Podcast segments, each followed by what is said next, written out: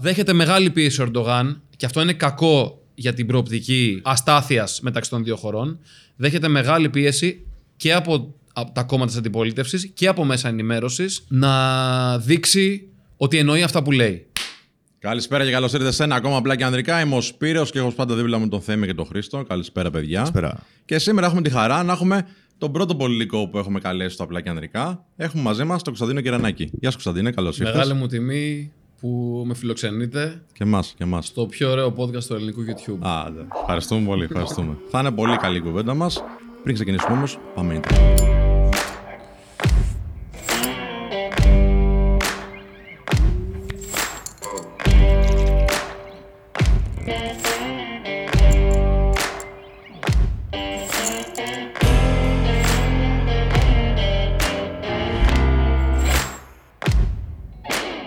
Η σημερινή εκπομπή είναι χορηγούμενη από τη Freedom24, μια αξιόπιστη επενδυτική πλατφόρμα για την οποία θα βρεις το link στην περιγραφή του βίντεο από κάτω.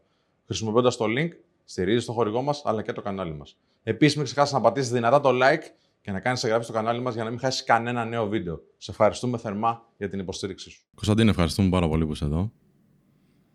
Είναι πολύ, πολύ μεγάλη κουβέντα τελευταία για το πώς ένας νέος άνθρωπος όπως εσύ ε, και για ποιο λόγο να μπει στην πολιτική. Ναι, καταρχάς είναι παρεξηγημένη η έννοια το ποιος ποιος θεωρείται νέος στην Ελλάδα.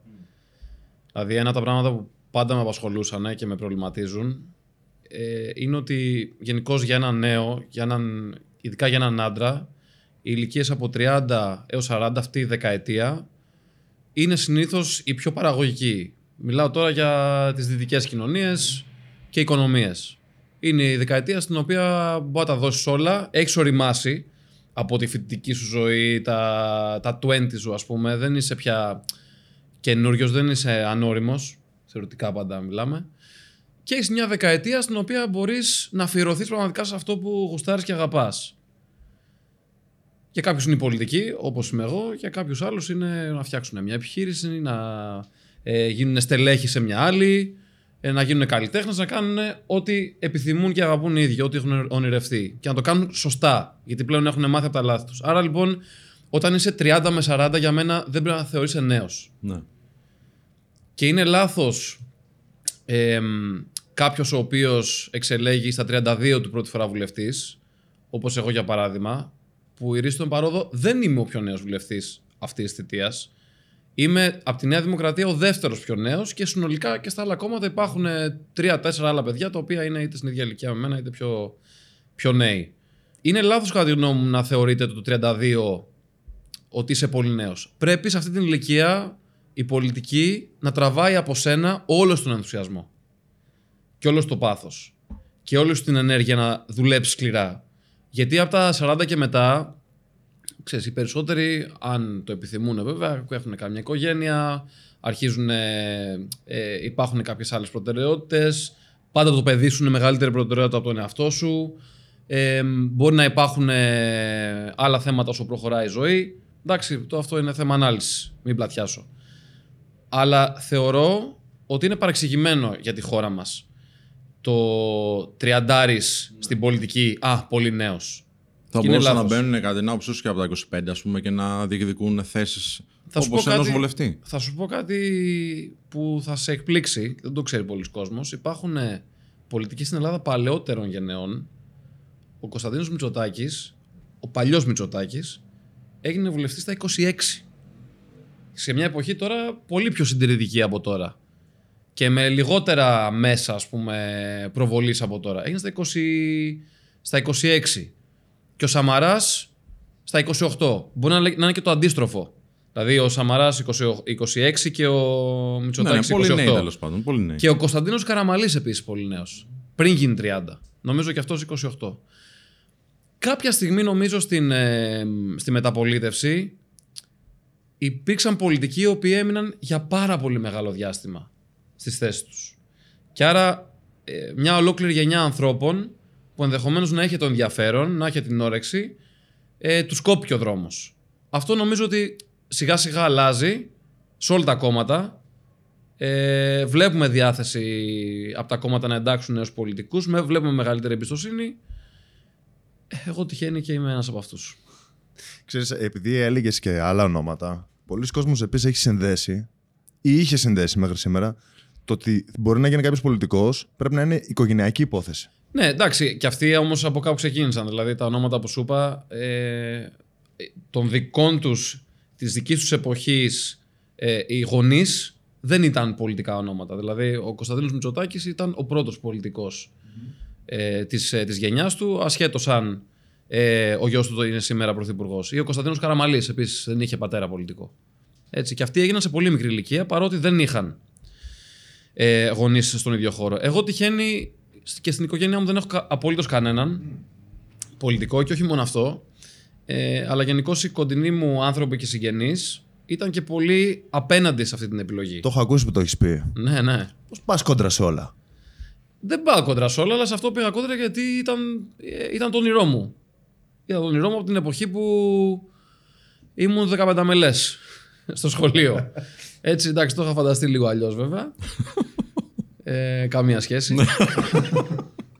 αλλά ήταν κάτι το οποίο το πίστευα πολύ και μάλιστα επειδή έτυχε όταν ήμουνα Δευτέρα Τρίτη Ηλικίου να είμαι στο εξωτερικό, ήθελα να γυρίσω στην Ελλάδα και να ασχοληθώ με την πολιτική.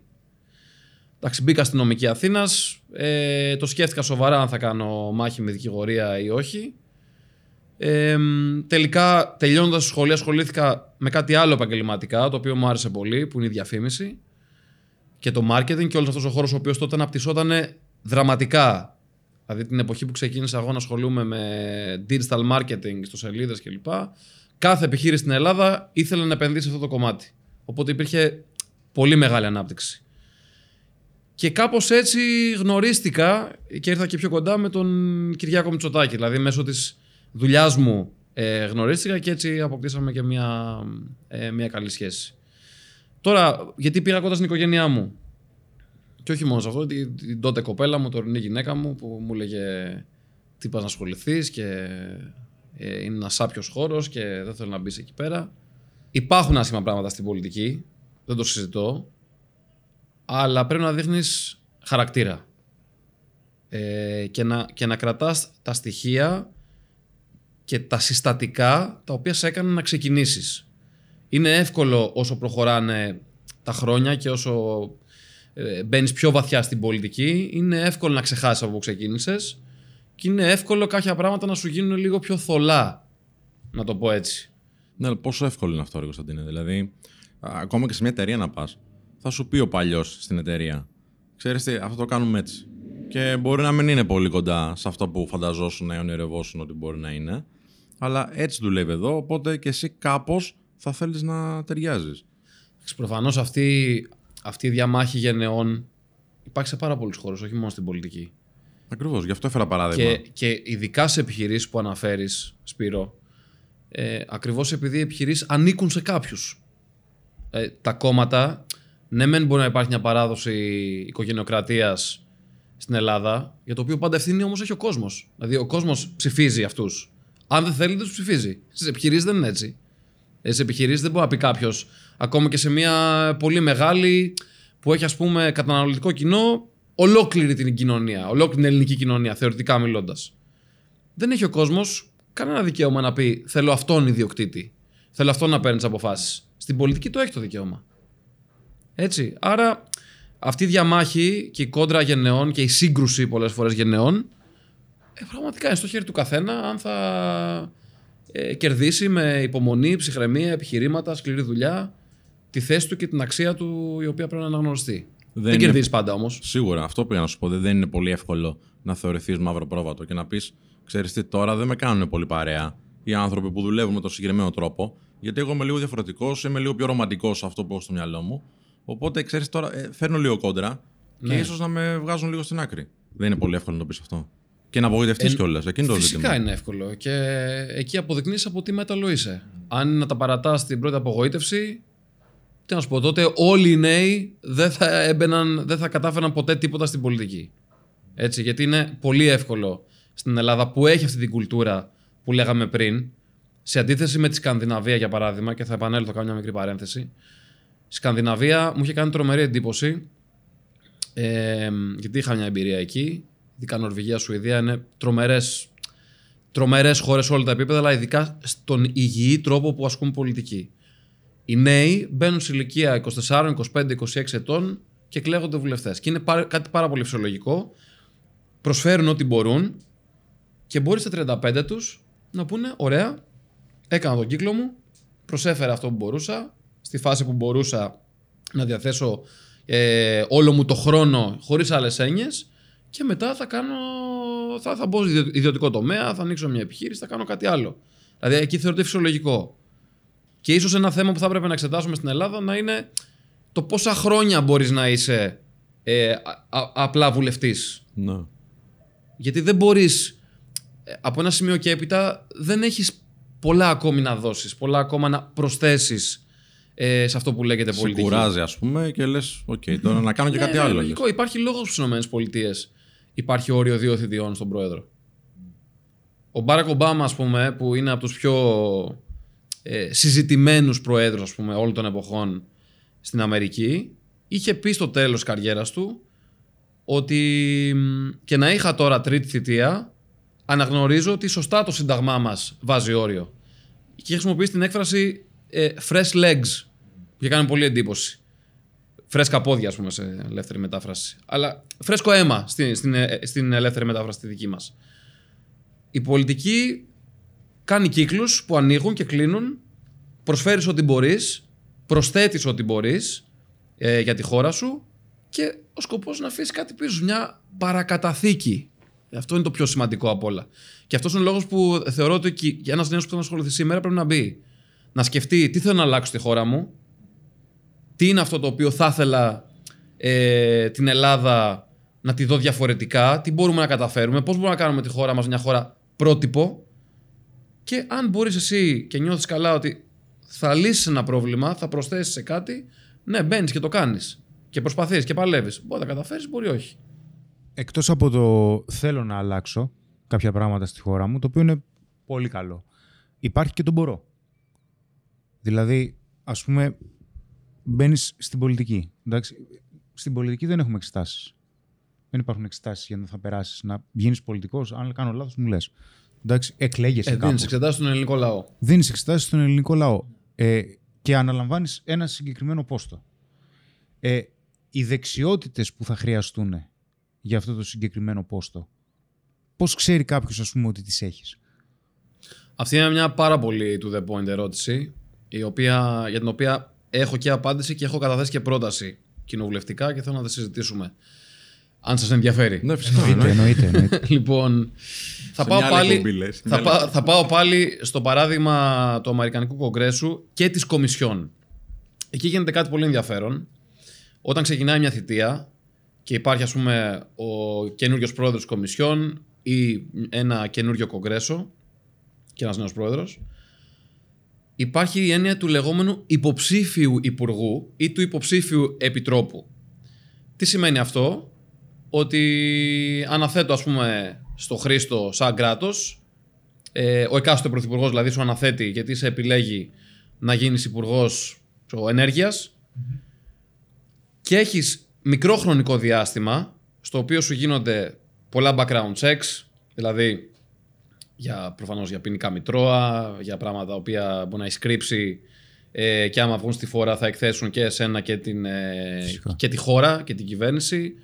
Ε, ε, ψυχική υγεία, τέτοια πράγματα. Και τις γνώσεις σου και τις ικανότητές σου. Άρα λοιπόν περνάς εξετάσεις στο Κογκρέσο, στην αρμόδια επιτροπή ή στο Ευρωκοινοβούλιο, στην αρμόδια επιτροπή.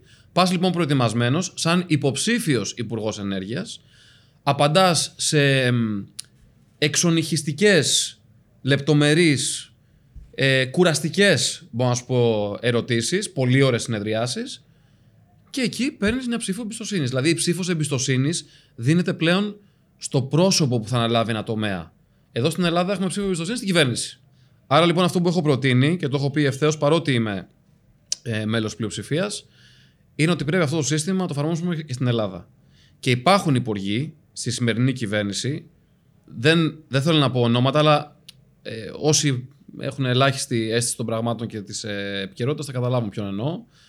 Ε, Ποιους εννοώ. Υπάρχουν υπουργοί οι οποίοι προετοιμάστηκαν επαρκώς αρκετό χρονικό διάστημα πριν αναλάβουν ένα τομέα και τον έχουν ε, αναλάβει με πολύ μεγάλο επαγγελματισμό και έχουν φέρει πολύ καλά αποτελέσματα ε, σε σύγχρονους τομείς που Ναι. χρειαζόταν η χώρα. Βέβαια, βέβαια. Ε, ξέρεις τι γίνεται τώρα. Οκ. Έχει κάποιος τις ικανότητες αυτές. Ε, θέλω να επιμείνω λίγο στο προηγούμενο ζήτημα. Και αν δεν τον αφήνουν να τα κάνει, τι μπορεί να κάνει μετά; Και στο λέω γιατί. Γιατί ένας νέος άνθρωπος τώρα που μας βλέπει είναι σαν να ακούω τα σχόλια, σαν να τα διαβάζω. Ναι, οκ, και εγώ ήθελα να μπω, αλλά με έφαγε το τάδε κύκλωμα. Και εγώ ήθελα να μπω, αλλά βάλανε κάποιον άλλον πιο παλιό ή κάποιον που ήξερε κάποιον στη θέση μου. Ναι, ρε παιδιά, εντάξει. Και εμένα έχουν προσπαθήσει κατά καιρούς αρκετά κυκλώματα να με τελειώσουν. Και σε όλα τα στάδια της ανασχόλησης με την πολιτική, γιατί δεν ήταν πάντα full time όπως είναι σήμερα, υπήρχαν στιγμές που ένιωσα ότι ξέρεις, αυτό μπορεί να τελειώνει. Και ότι δεν έχω τη δύναμη ούτε, ε, ούτε τις πλάτες, τις γνωριμίες για να μπορέσω να τα ξεπεράσω αυτά τα εμπόδια. Θέλει επιμονή. Ε, άμα σε κάτι πιστεύεις πολύ, πρέπει να επιμείνεις με όλους τους τρόπους, να σκεφτείς ποιες είναι οι δυνατότητές σου και να τις εξαντλήσεις. Αν δεν προσπαθήσεις πάρα πολύ και στην πολιτική όπως και σε οποιοδήποτε άλλο χώρο, δεν θα καταφέρεις φιλέ. Δεν, είναι, δεν θα σου στρωθεί τίποτα. Δεν υπάρχει τίποτα στρωμένο με ροδοπέταλα σε, σε ένα δρόμο στον οποίο σε περιμένουν όλοι στη γωνία και σε περιμένουν όλοι ε, να κάνεις μια λάθος δήλωση, ε, να, ε, να κάνεις κάτι το οποίο θα ενοχλήσει, να πάρεις μια λάθος απόφαση, ένα συνεργάτη σου να πάρει μια λάθος απόφαση. Έτσι, για πάρα πολλά σε περιμένουν στη γωνία. Μα- Η πολιτική φτάνει για όλα στη χώρα. έτσι, Φυσι- δηλαδή. Μα φυσικά Ναι, ναι. η εικόνα που έχουμε. Η εικόνα που έχω. Ναι. Εντάξει, για να μην τους βάζω όλους στο, στο ίδιο τσουβάλι, είναι ότι. Δεν φίλε τώρα, κάποιος θα ασχοληθεί με την πολιτική για να φάει. Όχι, δεν είναι έτσι. Αλλά- Στην πολιτική δεν μπαίνει για να βγάζεις λεφτά. Ωραία. Έτσι, να είμαστε σοβαροί. Θα, πά- θα πάω σε αυτό, δεν θα επεκφύγω. Θέλω όμως να τελειώσουμε το θέμα που άνοιξε ο Σπύρος. Άρα λοιπόν, η βασική σου αρετή που πρέπει να έχεις είναι η επιμονή. Δηλαδή η πεποίθηση που την έχεις βαθιά μέσα στην ψυχή σου, όπως ε, ξυπνάς το πρωί και κοιμάσαι το βράδυ και νιώθεις καλά γι' αυτό, ότι φίλε, εγώ αυτό θα κάνω, θα επιμείνω, θα το κάνω μέχρι τέλους. Μέχρι να δω ότι ε, θα τα καταφέρω ή ότι δεν γίνεται. Υπάρχει αυτό στη ζωή, ότι δεν γίνεται. Πρέπει να ξέρεις και πότε σταματάς. Ναι, δηλαδή υπάρχουν ας πούμε και υποψήφιοι οι οποίοι κατεβαίνουν ξανά και ξανά και ξανά σε εκλογές δεν εκλέγονται. Εντάξει, οκ. Του- ε, μπα- Αλλά ε, δεν δεν φταίει κάποιος ενδεχομένως. Δηλαδή φταίει. Ε, Ακόμα και η φταίει σε καμπάνια εισαγω- μπορεί να φταίει. Εντάξει, φταίει- το κάνουν. όχι, φταίει εισαγωγικά ότι ο κόσμος δεν σε στέλνει εκεί. Εγώ αντιλαμβάνομαι το ρόλο μου στην πολιτική σαν μια αποστολή. Είμαι μέσα στο κοινοβούλιο γιατί κάποιους εκπροσωπώ. Αυτοί που με ψηφίζουν και πάνε μια Κυριακή των εκλογών και βάζουν ένα σταυρό δίπλα σε ένα όνομα για το οποίο δεν έχουν καμία άλλη πληροφορία, αν δεν το έχουν ψάξει. Δεν λέει ηλικία δίπλα, δεν έχει φωτογραφία δίπλα, δεν λέει την ιδιότητά σου, δεν λέει το βιογραφικό σου. Έχει ένα όνομα, αλφαβητικά. Άρα λοιπόν κάποιος θα πάει σε ένα ασπρόμαυρο χαρτί, σαν μια φωτοτυπία που λέγεται ψηφοδέλτιο. Θα δει τα ονόματα και θα πει: Α, ξέρεις, θα τον σταυρώσω. Είναι βαθιά μου πεποίθηση ότι δεν το κάνει λόγω εξυπηρετήσεων. Δεν θα το κάνει επειδή κάπου τον βοήθησες, επειδή κάτι του έκανε ένα ρουσφέτη που λέμε. Θα το κάνει γιατί στο παραβάνει σε μόνος σου, είσαι εσύ και η συνείδησή σου και δεν ελέγχει κανείς αν θα τηρήσει την εκλογική σου υποχρέωση, ας πούμε. Ψηφίζεις ό,τι κόμμα θέλεις και ό,τι υποψήφιο θέλεις. Αυτός λοιπόν που βάζει σταυρό, πιστεύω ότι τον βάζει γιατί συμφωνεί μαζί σου. Γιατί θέλει να τον εκπροσωπείς. Γιατί θέλει να είσαι η φωνή του μέσα στη Βουλή. Και αυτό το έχει ανάγκη ο κόσμος. Έτσι. Άρα το πρώτο βήμα είναι να μπεις. Από τη στιγμή που θα μπεις, αρχίζουν τα δύσκολα. Ε, και για να επιμείνεις και να καταφέρεις κάτι και να αλλάξεις τελικά κάτι στη χώρα σου, χρειάζεται πάρα πάρα πολλή δουλειά. Ε, που μπορούμε να τα αναλύσουμε και περισσότερο. Όπως όλα όσα αξίζουν, έτσι. Όλα όσα αξίζουν. Επειδή μιλάς πάρα πολύ για επιμονή, παίζει ρόλο το όραμα. Δηλαδή το τι ακριβώς θέλεις να αλλάξεις τη χώρα σου. Ναι, βέβαια παίζει ρόλο. Ε, Εσύ τι θέλεις να Χρήστο, αλλάξεις; δε- θα επανέλθω στο θέμα Θα το ξαναφέρουμε. χρήματα. Θα το ξαναφέρουμε. Ναι, ναι, θα Θα το το ξαναφέρουμε. Ξαναφέρουμε. Κάνω ένα κύκλο για να μην. ε, Έτσι, λοιπόν. Παίζει ρόλο το όραμα. Για μένα το όραμα είναι. Ένα, ένα μόνο μπορεί να είναι το όραμα ενός πολιτικού στην Ελλάδα. Γιατί είμαστε μια χώρα η οποία έχει τεράστια ιστορία, πλούσια ιστορία, έχει παγκόσμιο βεληνικές, παγκόσμια ακτινοβολία. Ένα brand η Ελλάδα το οποίο ακτινοβολεί παντού. Έτσι. Άρα το όραμα μπορεί να είναι μόνο ένα. Ότι η Ελλάδα πρέπει να είναι αντάξια της ιστορίας. Και το μέλλον που μπορεί να χτίσει η πολιτική ηγεσία πρέπει να είναι αντάξιο της ιστορίας της. Τίποτα άλλο. Άρα η Ελλάδα πρέπει, και εγώ γι' αυτό θέλω να αγωνιστώ, να γίνει χώρα πρότυπο. Να επιλέξει τομείς που είναι εφικτό, ρεαλιστικό, εμ, πραγματοποιήσιμο και να εργαστούμε όλοι μαζί σκληρά να την κάνουμε χώρα πρότυπο. Δηλαδή να λένε οι άλλες χώρες, ξέρετε αυτό το κάνει καλά η Ελλάδα. Πάμε να δούμε πώς το κάνουν. Μήπως μπορούμε να μάθουμε και κάτι κι εμείς. Ποιοι είναι αυτοί οι τομείς που πιστεύεις. Είναι αυτιλία για παράδειγμα, είναι νούμερο ένα. Ναι. Είμαστε ειδικοί. Πάμε να βρούμε κάποιο Έτσι, άλλο. λοιπόν, α, γιατί είμαστε νούμερο ένα όμως; Νούμερο ένα είμαστε γιατί οι άνθρωποι που ασχολήθηκαν με την ναυτιλία ξεπέρασαν τα σύνορα της Ελλάδος, τα, τα στενά όρια της Ελλάδος και επεκτάθηκαν παγκοσμίως. Και η ελληνική ναυτοσύνη, το ελληνικό μυαλό, πολλές φορές ε, αυτό το πρά- αυτή η ευελιξία που έχουμε ε, ως Έλληνες, σε κάποιες περιπτώσεις μπορεί να είναι κακό. Δηλαδή, πολλοί Έλληνες βγαίνει ένας νόμος και λέει Α, τι μπορώ να κάνω ας πούμε, για να το Ναι, ναι, ε, ξεπεράσω. Αλλά στο εξωτερικό μας εκτιμούν γι' αυτό. Εντάξει, το work around. Στην που λέμε. ναυτιλία αυτό το πράγμα διαχρονικά, ειδικά τα τελευταία 100 χρόνια, η ευελιξία είναι που απογείωσε ε, τις ελληνικές ε, ναυτιλιακές εταιρείες και η ικανότητά τους να προσαρμόζονται. Έτσι, άρα είδες κάτι το οποίο μπορεί να είναι και ελάττωμα εντός συνόρων, εκτός συνόρων όταν άλλοι, ας πούμε, Γερμανοί, Βέλγοι, ξέρω εγώ, Βορειοευρωπαίοι, Ιάπωνες, δεν στρίβουν που λένε. Έτσι έχουν μάθει, Πάνε είναι με με τους κανόνες, παρωπίδες, ναι. είναι με κανόνες, οκ. Ε, έμειναν πίσω. Και γι' αυτό οι Γερμανοί, σι- ακόμη και σήμερα, ήταν μια- ήταν μια από τις βασικές ε, διαμάχες των, της εποχής των μνημονίων αυτή, και δεν το ξέρει πολλοί κόσμος, ε, ήθελαν με χίλιους τρόπους να μειώσουν τη δύναμη της ελληνικής ναυτιλίας. Και δεν τους πέρασε. Και δεν τους πέρασε λόγω της, ε, ε, της, της δύναμης ε, και του χαρακτήρα που έδειξαν οι ίδιοι άνθρωποι. Άρα λοιπόν ένας τομέας είναι αυτός. Εγώ θα σου πω άλλος τομέας είναι η ενέργεια. Δεν το είπα τυχαία πριν. Είναι, είναι στο μυαλό μου πολύ ενέργεια. Η Ελλάδα μπορεί να γίνει ενεργειακά αυτόνομη. Μμμ. Με πράσινη ενέργεια, εννοείς λόγω ηλιου. Κυρίως, και- λόγω, κυρίως με πράσινη ενέργεια. Μπορεί προφανώς να γίνει και εξαγωγική χώρα και για πρώτη φορά ευτυχώς γίνονται βήματα για να μπορέσουμε να βγάλουμε ορυκτό πλούτο από τις θάλασσές μας, από το υποθαλάσσιο μάλλον στρώμα, να είμαστε ακριβείς, και να μπορέσουμε να χρησιμοποιήσουμε και εμείς και να εξάγουμε και να έχουμε πλουτοπαρα... πλουτοπαραγωγικές πηγές. Δες όμως τι γίνεται στην Νορβηγία. Η Νορβηγία, εντάξει, στην Ευρώπη, τα νούμερο ένα κοιτάσματα φυσικού αερίου και πετρελαίου είναι στην Νορβηγία. Έτσι, είναι μια γεωγραφικά τυχερή χώρα. Λοιπόν, η Νορβηγία τι έκανε, έφτιαξε ένα fund, το οποίο λέγεται Sovereign Fund, το οποίο πήγε μόνο σε επενδύσεις. Και έχει και ένα, μια εγγύηση για κάθε Νορβηγό πολίτη, ότι σε περίπτωση πολέμου, μεγάλης κρίσης, απρόοπτων ε, γεγονότων, φυσικών καταστροφών, υπάρχει μια εγγύηση χρηματική, η οποία αντιστοιχεί περίπου σε 1 εκατομμύριο ευρώ για κάθε Νορβηγό πολίτη. Α, α, ε, εντάξει, Αδιανόητο. μα- αδιανόητο για μας, ναι. Αντί όμως να κάνει σπατάλη, δηλαδή σου λέει «Α, τι, εδώ έχουμε πετροδόλαρα» που έχουν κάνει κάποιες άλλες χώρες. Αντί να κάνεις σπατάλη και να αρχίσει να δαπανά, να ξοδεύει, να, ε, να, να πείσει τους πολίτες της ότι ο καλύτερος τρόπος να ξοδέψουμε τα λεφτά μας είναι απλά να περνάτε όλοι καλά, έκανε επενδύσεις στην πράσινη ενέργεια. Με αποτέλεσμα 99% των ενεργειακών αναγκών της Νορβηγίας να είναι από ανανεώσιμες. 99%. Στη νούμερο ένα εξαγωγική χώρα ε, πετρελαίου και φυσικού αερίου στην Ευρώπη. Εξωπραγματικό, άλλη νοοτροπία εντελώς. Άρα λοιπόν για μένα η Ελλάδα, επειδή δεν είναι έτσι απλό να λέμε, OK, θα βγάλουμε το πετρέλαιο και το φυσικό αέριο από το Αιγαίο, δεν ξέρουμε καν, δεν έχουν ολοκληρωθεί καν οι έρευνες πόσο υπάρχει, τι θα γίνει με την Τουρκία, όλο αυτό είναι άλλη συζήτηση. Την κάνουμε αν θέλετε. Μπορούμε όμως να αναπτύξουμε τεχνολογία και να παράξουμε τα υλικά που χρειάζονται για τις ανανεώσιμες. Μπορούμε σε κάθε σπίτι στην Αθήνα, ε, μπορούμε στην, ε, ε, στα σχολεία, στα νοσοκομεία, σε μεγάλες επιφάνειες με μεγάλο εμβαδό στις στέγες να βάλουμε φωτοβολταϊκά και να παράγουμε οι ίδιοι την ενέργεια που καταναλώνουμε. Και να είμαστε πρωτοπόροι σε αυτό και να εξάγουμε μετά και ενέργεια.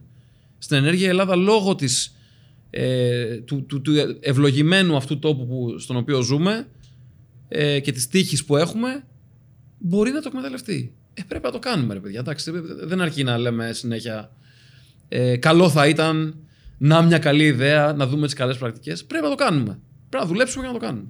Τέλειο.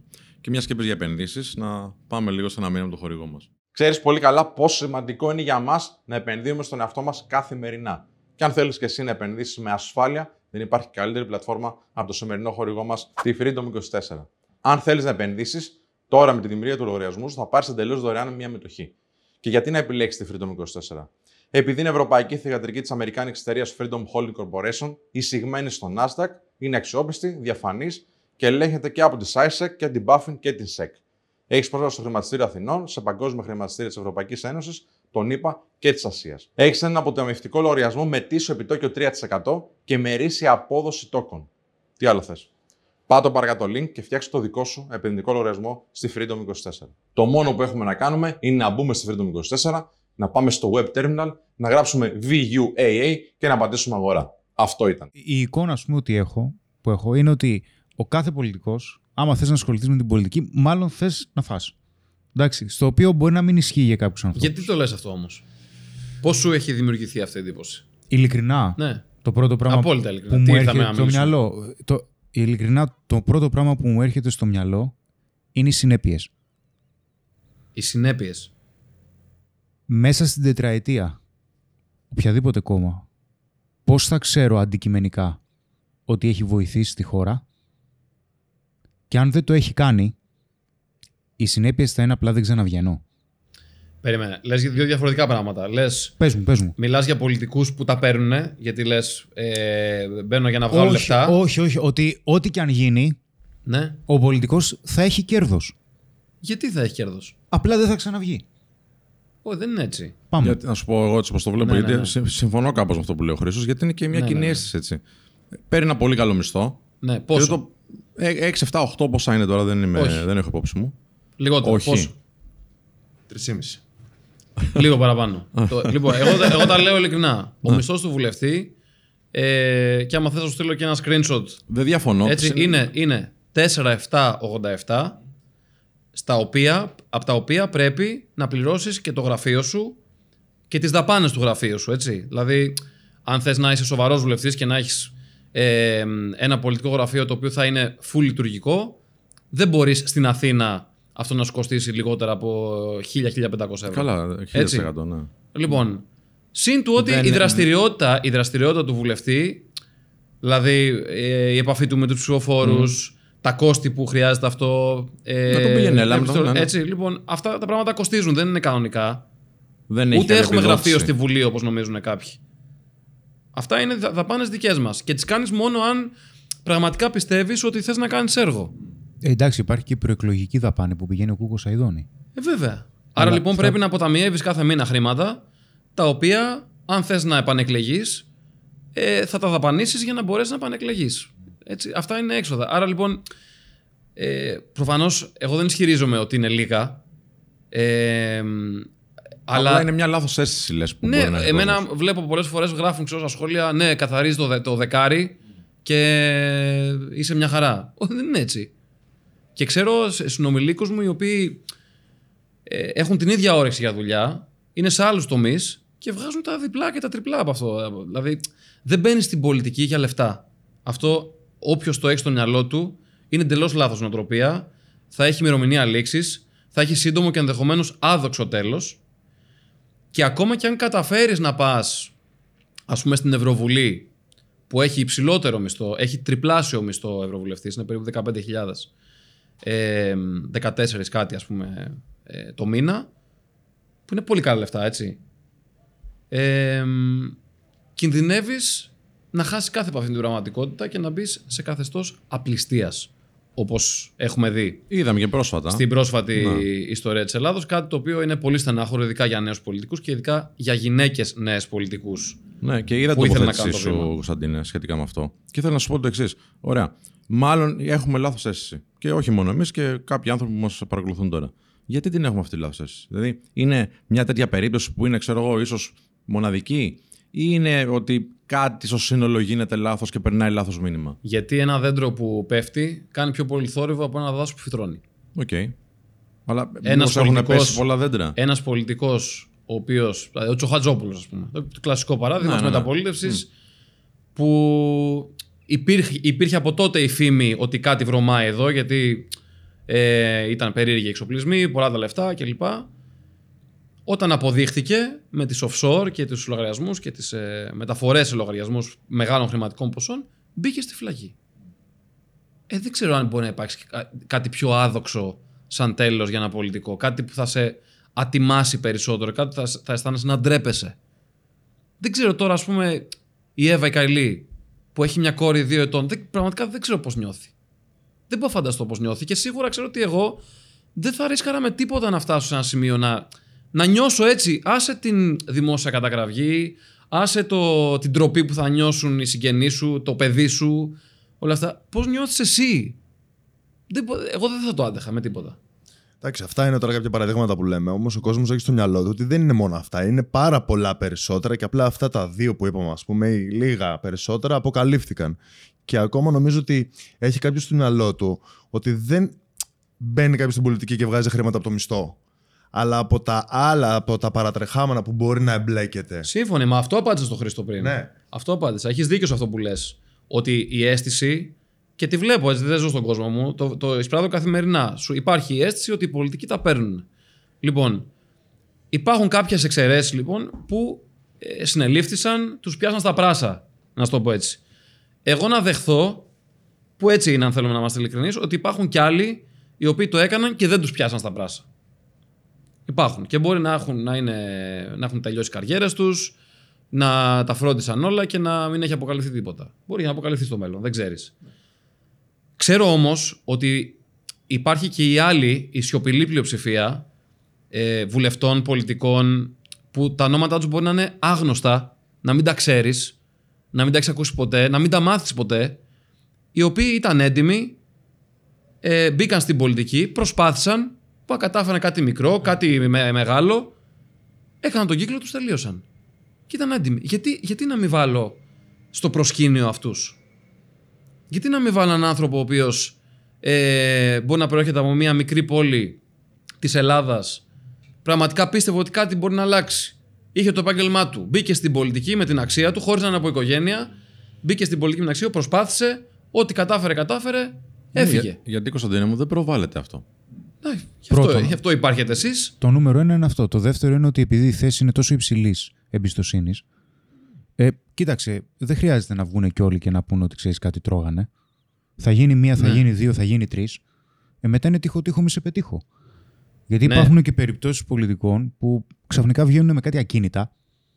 Σου λέει, τι έγινε τώρα; Και δεν είναι ένας. Ναι, αλλά γι' αυτό Χρήστο μου υπάρχει το πόθεν έσχες ναι, Και στο πόθεν έσχες φαίνεται Σου λέω και πώς το δηλώνει. Και καταλαβαίνει δηλώνεις, κάποιος. Κατάλαβε σαν εικόνα, σαν ένας απλός πολίτης. Το μέσα δεν το ξέρουμε. Ναι, υπάρχει το πόθεν έσχες λοιπόν, το, στο οποίο δηλώνεις από πού προήλθαν τα εισοδήματά σου, πώς απέκτησες ένα ακίνητο, τι είναι αυτό το ακίνητο. Αλλά υπάρχουν όμως και περιπτώσεις. Α πούμε, πραγματικά θέλω να το πω. Ε, υπάρχει ένας πολιτικός, ο οποίος θεωρώ ότι σε αυτή την ιστορία με το πόθεν έσχες έχει, έχει αδικηθεί πολύ και θέλω να το πω. Είναι ο, ο Μιλτιάδης ο Βαρβιτσιώτης, που είναι από πολιτική οικογένεια. Ε, ο καθένας έχει την άποψή του για τον, για τον ε, Υφυπουργό Ευρωπαϊκών Υποθέσεων αυτή τη στιγμή. Το Μιλτιάδη Βαρβιτσιώτη. Κάθε χρόνο που βγαίνει το πόθεν έσχες, βγαίνει ένας τίτλος σε ένα site που λέει Βαρβιτσιώτης, ξέρω εγώ, 120 ακίνητα. Ε, δεν είναι έτσι. Γιατί στο πόθεν έσχες δηλώνει ένα επαγγελματικό κτίριο στο οποίο έχει ποσοστό ο ίδιος, ξέρω εγώ, τύπου 11% και το στο οποίο επαγγελματικό κτίριο κάθε δωμάτιο, κάθε ξεχωριστό γραφείο δηλώνεται ως ξεχωριστό ακίνητο. Έτσι. Και ε, το- τον, τον αντιμετωπίζουν, τον κατακρεουργούν χωρίς να το ψάχνει και κανείς. Και σου λέει πώς τα απέκτησες αυτά κλπ. Και αυτό είναι αδικία. Ναι, Και αυτό είναι αδικία. Και των γρήγορων τίτλων το παιχνίδι τώρα, εντάξει. Έτσι. οκ. Γιατί, στο είπα και πριν, η νοοτροπία στην Ελλάδα είναι ότι ο πολιτικός φταίει για όλα. Και πρέπει να είσαι έτοιμος να το, αντιμετωπίσεις- να το αντιμετωπίσεις αυτό όταν μπεις στην κούρσα, όταν μπεις στο, στο πεδίο, ε, ότι δεν θα σε περιμένει κανείς να σε χειροκροτήσει. Ε, το πιο πιθανό είναι να σε περιμένουν στη γωνία. Οκ, αλλά πρέπει να βάζεις και τα όρια σου. Και από το θόρυβο που υπάρχει γύρω-γύρω πρέπει να έχεις και τη διαύγεια να ξεχωρίσεις τι έχει πραγματική αξία, τι είναι ένα, μια παρατήρηση, ένα σχόλιο το οποίο στο λέει άλλος καλοπροαίρετα και μπορεί αν το σκεφτείς να σε βελτιώσει ή να βελτιώσει μια κατάσταση, να διορθώσει ένα λάθος και τι είναι απλά θόρυβος. Στα στερεότυπα όμως, εγώ βάζω και στους ισοπεδωτισμούς, εγώ βάζω τα όρια μου. Διότι αν ήταν έτσι, ε, όλοι οι γιατροί στην Ελλάδα θα παίρναν φαγελάκι. Όλοι οι δικηγόροι ε, θα ήταν λαμόγια. Έχω τελειώσει και νομική στην Αθήνα. Εγώ κά- κάτι έχω ακούσει ε, για τους συναδέλφους μου. Ε, τι να σου πω, όλοι. Ένα, ένα σωρό στερεότυπα. Παντού υπάρχουν Έτσι. καλοί και κακοί λοιπόν. Λες, Ναι, εντάξει, ναι. αυτή είναι η τοποθέτηση. Ωραία. Και για να το κλείσουμε το ζήτημα αυτό.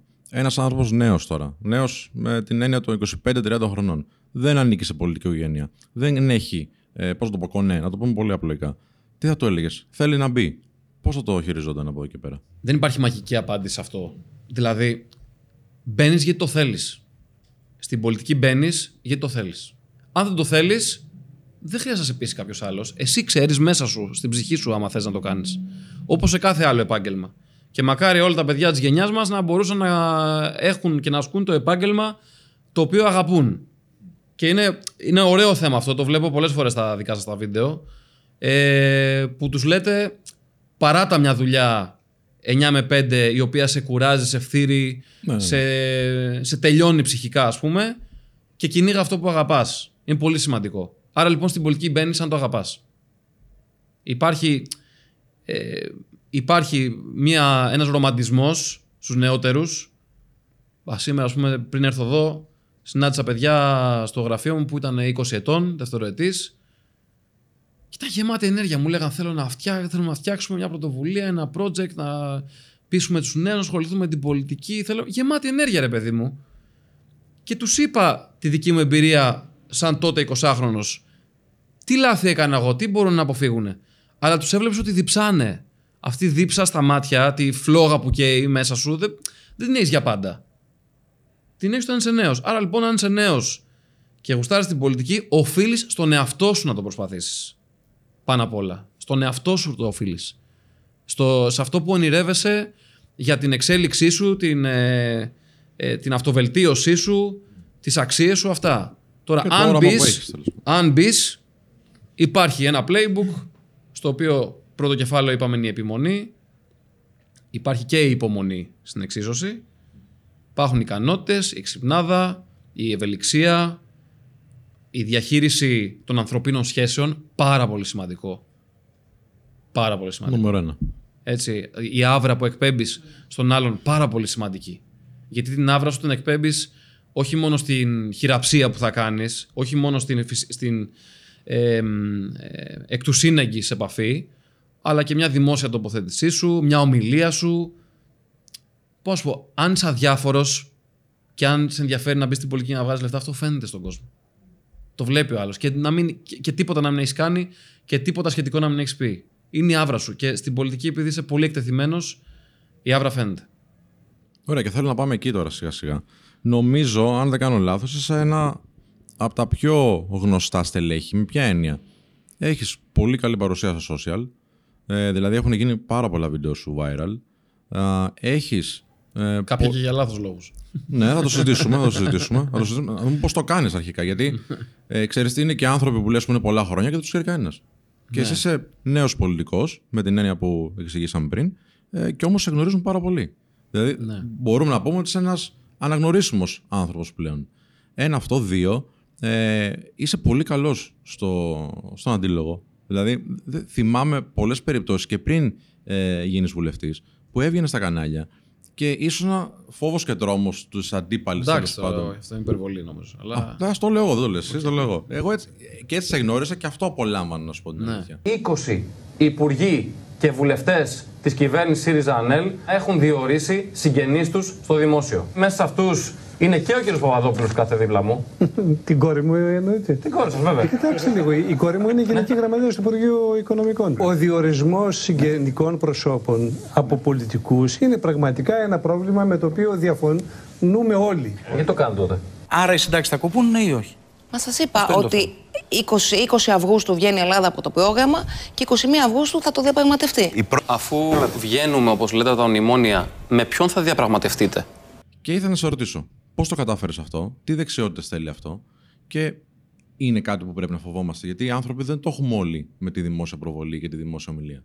Ναι, ο δημόσιος λόγος είναι πολύ βασικός στην πολιτική. Δηλαδή, ναι, πρέπει να έχεις καλές ιδέες, πρέπει να είσαι έντιμος, πρέπει να ε, ξέρεις καλά το αντικείμενό σου, οκ, αλλά αν δεν μπορείς να το εκπέμψεις και με το δημόσιο λόγο σου, θεωρώ ότι είναι το, ε, το 49% θα σου πω. Δηλαδή είναι 51% η, όλο το υπόλοιπο ε, που έχει πιο πολύ ουσία, αλλά χωρίς να μπορείς να το επικοινωνήσεις στον κόσμο.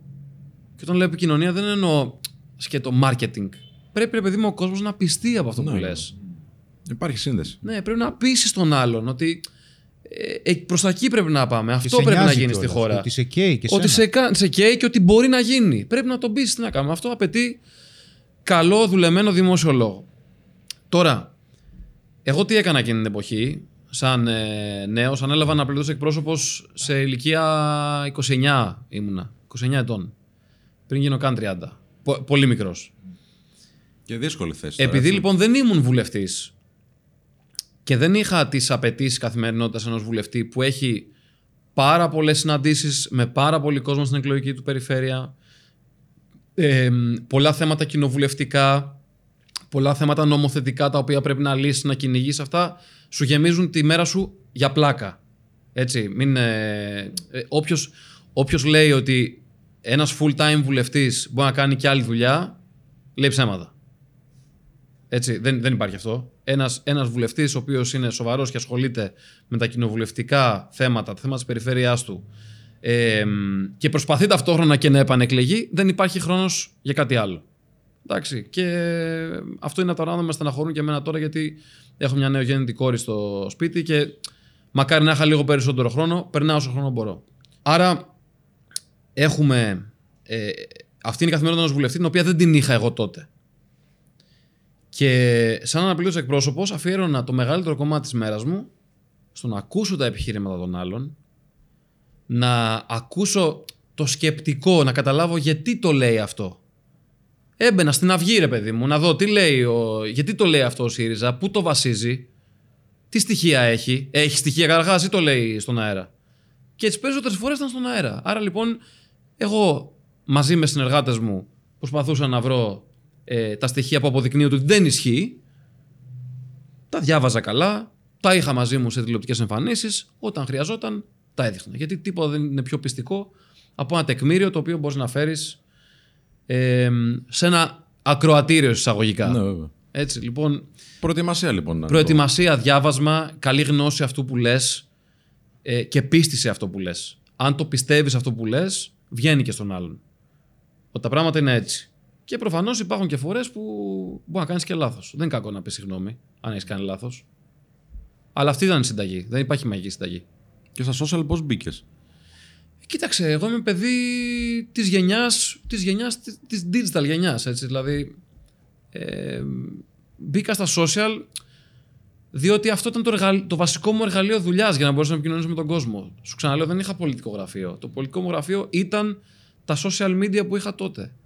Από εκεί μου έστελνε μηνύματα ο κόσμος, από εκεί μπορούσε να με βρει.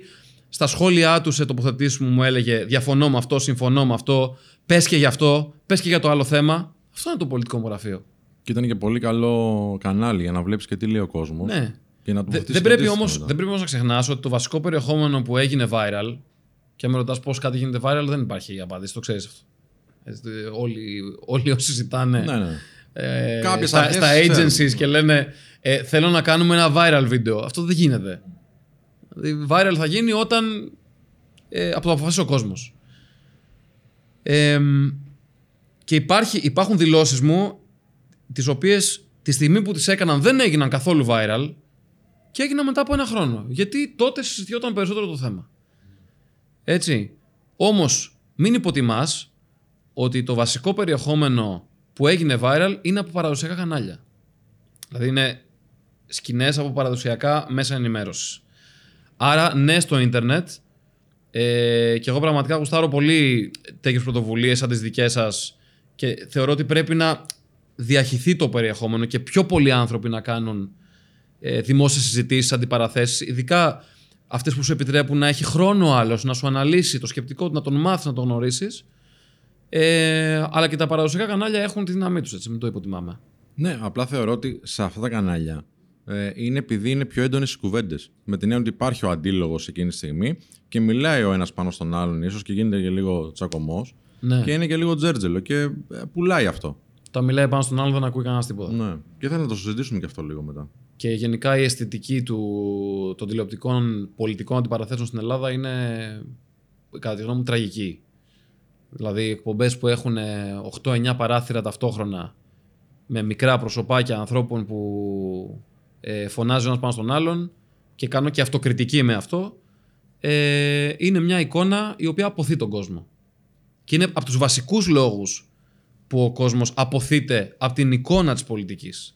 Η αισθητική παίζει ρόλο. Είναι διαφορετικό να βλέπεις ε, όταν τελειώνει οι πολιτικές εκπομπές ξεκινάνε οι άλλες. Οι κοινωνικού τύπου ας πούμε. Ε, ωραία φώτα, full πλάνα, ε, πώς το λέω, μονοπλάνα πώς λέγονται. Ε, ωραίες μουσικούλες, ευχάριστες κουβέντες. Ωραία. Εντάξει, ωραία, πιο πολύ θα συμπαθήσω κι εγώ κάποιον ο οποίος Ναι, ναι, ναι. έτσι δηλαδή, είναι, είναι αυτονόητο. Αλλά Ποιος Ε, ορίζει αυτούς τους κανόνες, Κωνσταντίνε; Δηλαδή, οκ, εσείς οι παίχτες, οι παίχτες με την έννοια ότι εσείς μιλάτε. Δεν μπορείτε να περιμένετε ένας τον άλλον. δεν, ορι- δεν ορίζουμε εμείς το πώς θα στηθεί μια εκπομπή. Και όταν σου λένε, παιδιά, έχουμε 10 λεπτά ωραία, και έχει 5 καλεσμένους. Ωραία, ο καθένας θα διεκδικήσει λοιπόν τον χρόνο του για να μπορέσει να πει αυτό που θέλει. Γιατί μπορεί να μην έχει την πολυτέλεια να Ε, βγαίνει μην πας. κάθε μέρα. Πήγαινε σε Αρένα. ένα πάνελ το οποίο θα πεις θα πάρω ένα χρόνο για να πω αυτό που θέλω. Βέβαια, διαστρεβλώνεται πολύ το, το μήνυμα ίσως. Συμβαίνει γι' αυτό, ναι. Εγώ θέλω να ρωτήσω κάτι σε αυτή τη, τη φάση. Είχες πει κά- κάποτε ότι ένας καλός ηγέτης προσπαθεί να πείσει περισσότερους για αυτό που ο ίδιος πιστεύει και δεν προσαρμόζει αυτά τα οποία ε, θέλει ο κόσμος. Δεν προσαρμόζεται μάλλον σε αυτά τα οποία θέλουν οι πολλοί. Πιστεύεις δηλαδή ότι υπάρχει συχνά αλλαγή στάσης; Πολύ συχνά. Πολύ συχνά. Δεν φαίνεται αυτό στον κόσμο. Και είναι μια πολύ μεγάλη παγίδα στην οποία πέφτουμε, πέφτουμε βάζω τον εαυτό και τον εαυτό μου μέσα η πολιτική. Ε, σου λένε και οι συνεργάτες σου πολλές φορές.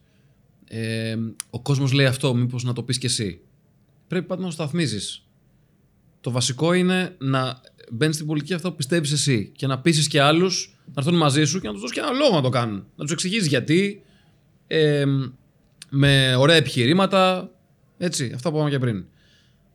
Τώρα, η ισορροπία, δυστυχώς, πολλές φορές, βλέπουμε ότι είναι υπέρ της ε, ικανοποίησης του λαϊκού αισθήματος.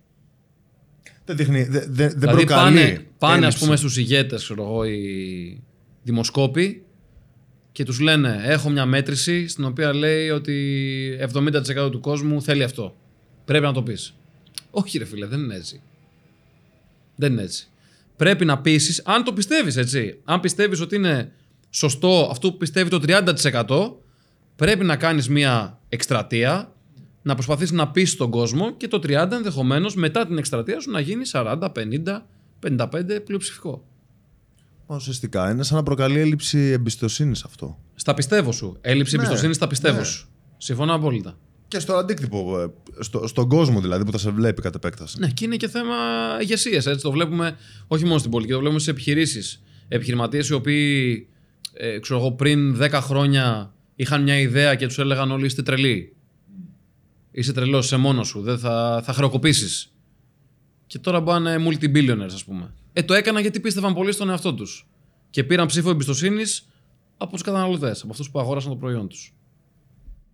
Πιστεύεις ότι καμιά φορά, επειδή σίγουρα και η κυβέρνηση και η κάθε κυβέρνηση κοιτάζει το πολιτικό κόστος, πιστεύεις ότι υπάρχουν στιγμές που γυρνάει boomerang αυτό; Ναι, φυσικά. Φυσικά. Και... Θες να μας πεις κανένα παράδειγμα, ή... Ναι, τα πανεπιστήμια είναι ένα παράδειγμα. Μμ. Στα πανεπιστήμια ε, στην Ελλάδα επικρατεί μια τραγική κατάσταση. Τε- Τριτοκοσμική κατάσταση. Έτσι και στα, στα πανεπιστήμια για πάρα πολλά χρόνια υπήρχε η αίσθηση, η ψευδέστηση κατά τη γνώμη μου, ειδικά την τελευταία δεκαετία, ότι αν πάμε να τα πειράξουμε θα έχουμε πολιτικό κόστος. Αυτό για μένα δεν υπάρχει πια.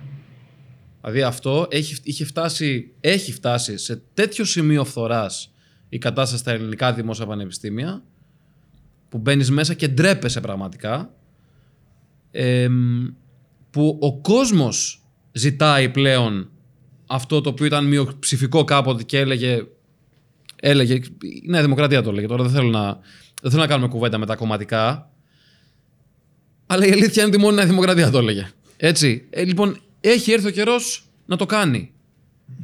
Και πρέπει να, πει- να πείσουμε τον εαυτό μας περισσότερο και ιδίως αυτοί που παίρνουν τις αποφάσεις ε, στους τομείς που ασχολούνται με το κομμάτι της εκπαίδευσης και των πανεπιστήμιων ότι η κοινωνία είναι μαζί μας σε αυτό το κομμάτι. Τα πανεπιστήμια πρέπει να αλλάξουν. Έχω κάνει, έχω κάνει μια πρόταση εγώ ότι στην Ελλάδα μπορεί να λειτουργήσει πολύ καλά το, η μέθοδος του lead by example. Δηλαδή η δύναμη του παραδείγματος. Θα μπορούσε λοιπόν η Ελλάδα να φτιάξει εντός του Πολυτεχνείου για παράδειγμα ένα πρότυπο πανεπιστήμιο για την τεχνητή νοημοσύνη να βάλει επικεφαλής αυτόν τον πολύ ταλαντούχο άνθρωπο που λέγεται Δασκαλάκης ο οποίος έχει δηλώσει πρόθεση να φτιάξει στην Ελλάδα ένα κέντρο ε, τεχνητής νοημοσύνης με παγκόσμιο βεληνικές να του δώσεις τα κονδύλια που χρειάζεται που δεν είναι πολλά να φέρει ξένους καθηγητές, να το φτιάξει το πανεπιστήμιο από την αρχή με καθαρές σύγχρονες εγκαταστάσεις, να βάλεις φοιτητές αρχιτεκτονικής, να το σχεδιάσουν, να τους κάνεις συμμέτοχους δηλαδή σε αυτό.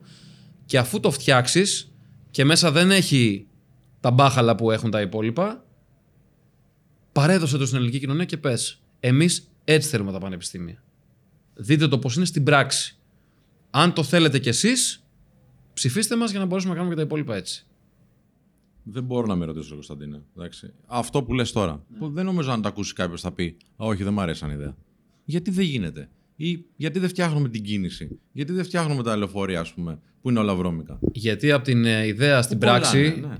Εντάξει, τα, τα λεωφορεία που λες είναι ένα θέμα κόστους. Εντάξει, Δηλαδή, οκ. ήδη, ήδη έχουν, έχει αυξηθεί ο στόλος των λεωφορείων. Τα τελευταία τέσσερα χρόνια έχει αυξηθεί κατά 200 λεωφορεία στην Αττική. Οκ, και πάλι υπάρχει πρόβλημα. Σύμφωνοι. Το να έχεις διπλάσια είναι και θέμα κόστους. Εκεί δεν είναι θέμα κόστους. Το αντίστροφο είναι. Διότι αν δώσεις τα ίδια χρήματα ακριβώς σε ένα τωρινό πανεπιστήμιο, ε, μ, ε, π.χ. ας πούμε στην ΑΣΟΕ, δηλαδή πάνε, πήγε ένας φίλος μου τώρα τις προάλλες διδακτορικός ε, στην ΑΣΟΕ και μου στείλε κάτι φωτογραφίες. Η τύχη είναι ε, ε, βρώμικη, γεμάτη συνθήματα, με σκουπίδια, παρατημένες, σπασμένες πόρτες. Λοιπόν, αν δώσεις τα ίδια χρήματα που παίρνει η ΑΣΟΕ για παράδειγμα και τα δώσεις σε ένα καινούριο ίδρυμα το οποίο θα λειτουργήσει με τους όρους που θα συμφωνήσουμε από την αρχή ε, πίστεψέ με το καινούριο θα κάνει ε, πολύ Replicate, μεγάλη διαφορά ναι. με τα ίδια χρήματα. Θα Άρα, το αντιγράψουν και άλλοι, λες. βέβαια. άρα είναι θέμα κόστους αυτό που συμβαίνει τώρα και πρέπει να αλλάξει. Θα γλιτώσουμε κόστη αν γίνει σωστά. Ξέρεις τι όμως, υπάρχει ένα παράδειγμα ας πούμε το Πυριακάκι που έλεγες πριν εσύ, το σκιαγράφεις τέλος πάντων, που μέσα σε πολύ, λι- ε, πολύ μικρό χρονικό διάστημα γίναν τόσα πράγματα. Ναι. Δηλαδή πόσες ε, δουλειές κάναμε σε, σε ΚΕΠ, σε φορείες και σε όλα αυτά και τώρα τα κάνουμε όλα online. Με την ίδια λογική φαντάζεται γίνεται. κάποιος. Ναι, αυτό. Άρα γίνεται. Πού κολλάει. Αυτή είναι η ρε, απάντηση. Πού κολλάει. Και Εντάξει. αυτό είναι κάτι που πρέπει και εσωτερικά ίσως να δείτε έτσι προφανώς. Δεν ξέρω τώρα αν μπορείς να εκφράσεις πάνω σε αυτό. Όλοι κρινόμαστε από το έργο μας.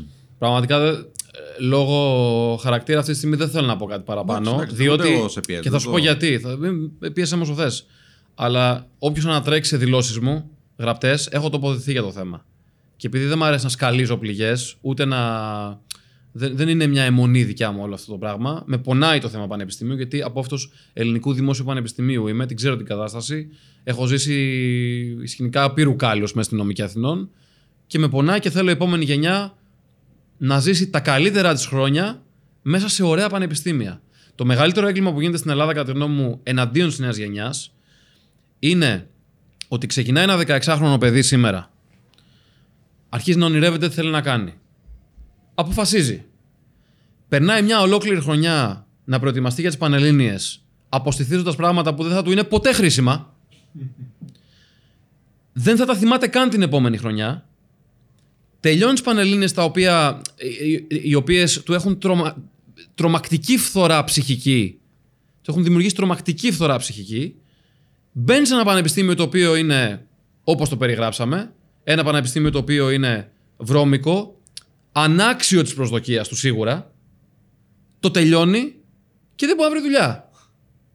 Μπαίνει σε ένα ταμείο ανεργίας και πληρώνεται με επίδομα με την ελπίδα ότι μπορεί να βρει δουλειά στον τομέα του. Και μετά το κράτος ξαναπληρώνει για να μπορέσει να κάνει το λεγόμενο reskilling. Μήπως μπορέσει να διοχετευτεί κάπου αλλού. Ε, αυτό, αυτό ρε φίλε είναι έγκλημα που γίνεται. Γιατί σκέψου ότι κάποιος άνθρωπος, ένα νέο παιδί τώρα 16 χρονών, μέχρι τα 26 του, μπορεί να ζει στην αβεβαιότητα. Τα καλύτερα του χρόνια, 16 με 26, στην αβεβαιότητα. Για σκέψου το λίγο αυτό. Τη μεγάλη εικόνα. Μιλάμε με πάρα πολλούς ανθρώπους, το περνάει πάρα πολλοί κόσμος αυτό. Το ζήτημα είναι. και δεν λύση, το- ποια το είναι η λέω- λύση, για να μην λέμε Ναι, το ρε, πρόβλημα. ναι. Ποια είναι η λύση. Λοιπόν, για μένα πρέπει να υπάρξει εναλλακτική στι Πανελληνίες. Εγώ είμαι και υπέρ της κατάργησης, ε, αλλά για να μην είμαι απόλυτος, πρέπει να υπάρξει εναλλακτική δίωδος στις Πανελληνίε.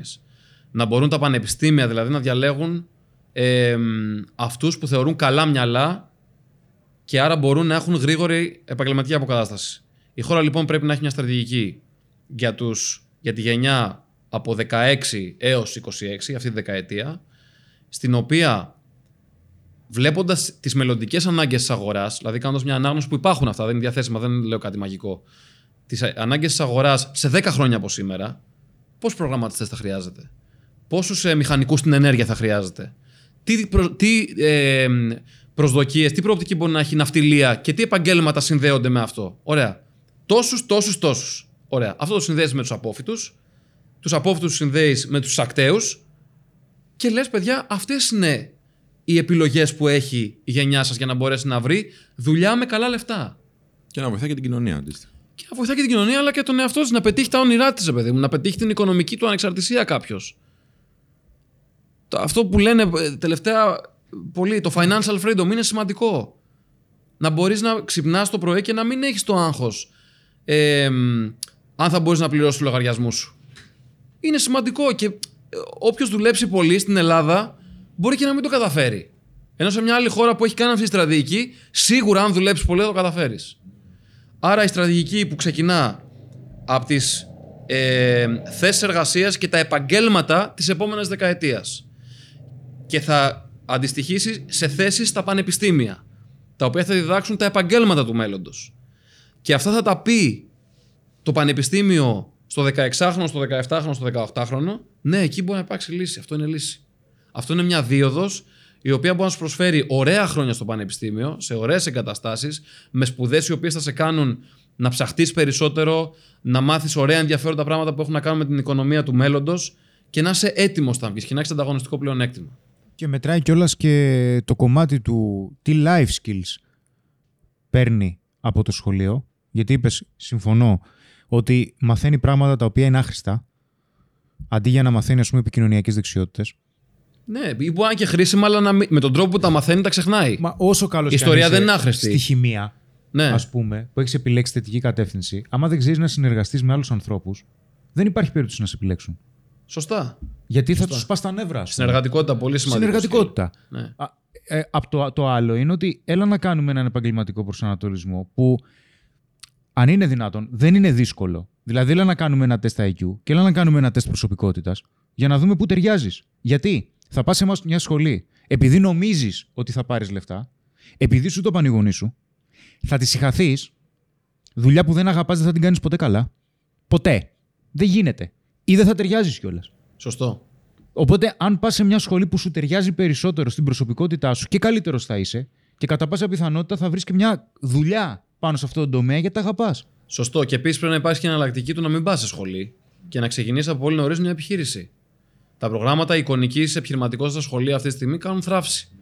Και πρέπει να επενδύσουμε σε αυτό το κομμάτι. Γιατί υπάρχουν και αυτοί οι οποίοι σου λέει: Εγώ στα 18 μου θέλω να ξεκινήσω δουλειά. Θέλω να κάνω μια startup, θέλω να επενδύσω, θέλω να- να προσπαθήσω και να αποτύχω, άρα να μπορέσω να μάθω από τα δικά μου λάθη. Που πάρα πολλοί επιχειρηματίες έχουν ξεκινήσει έτσι.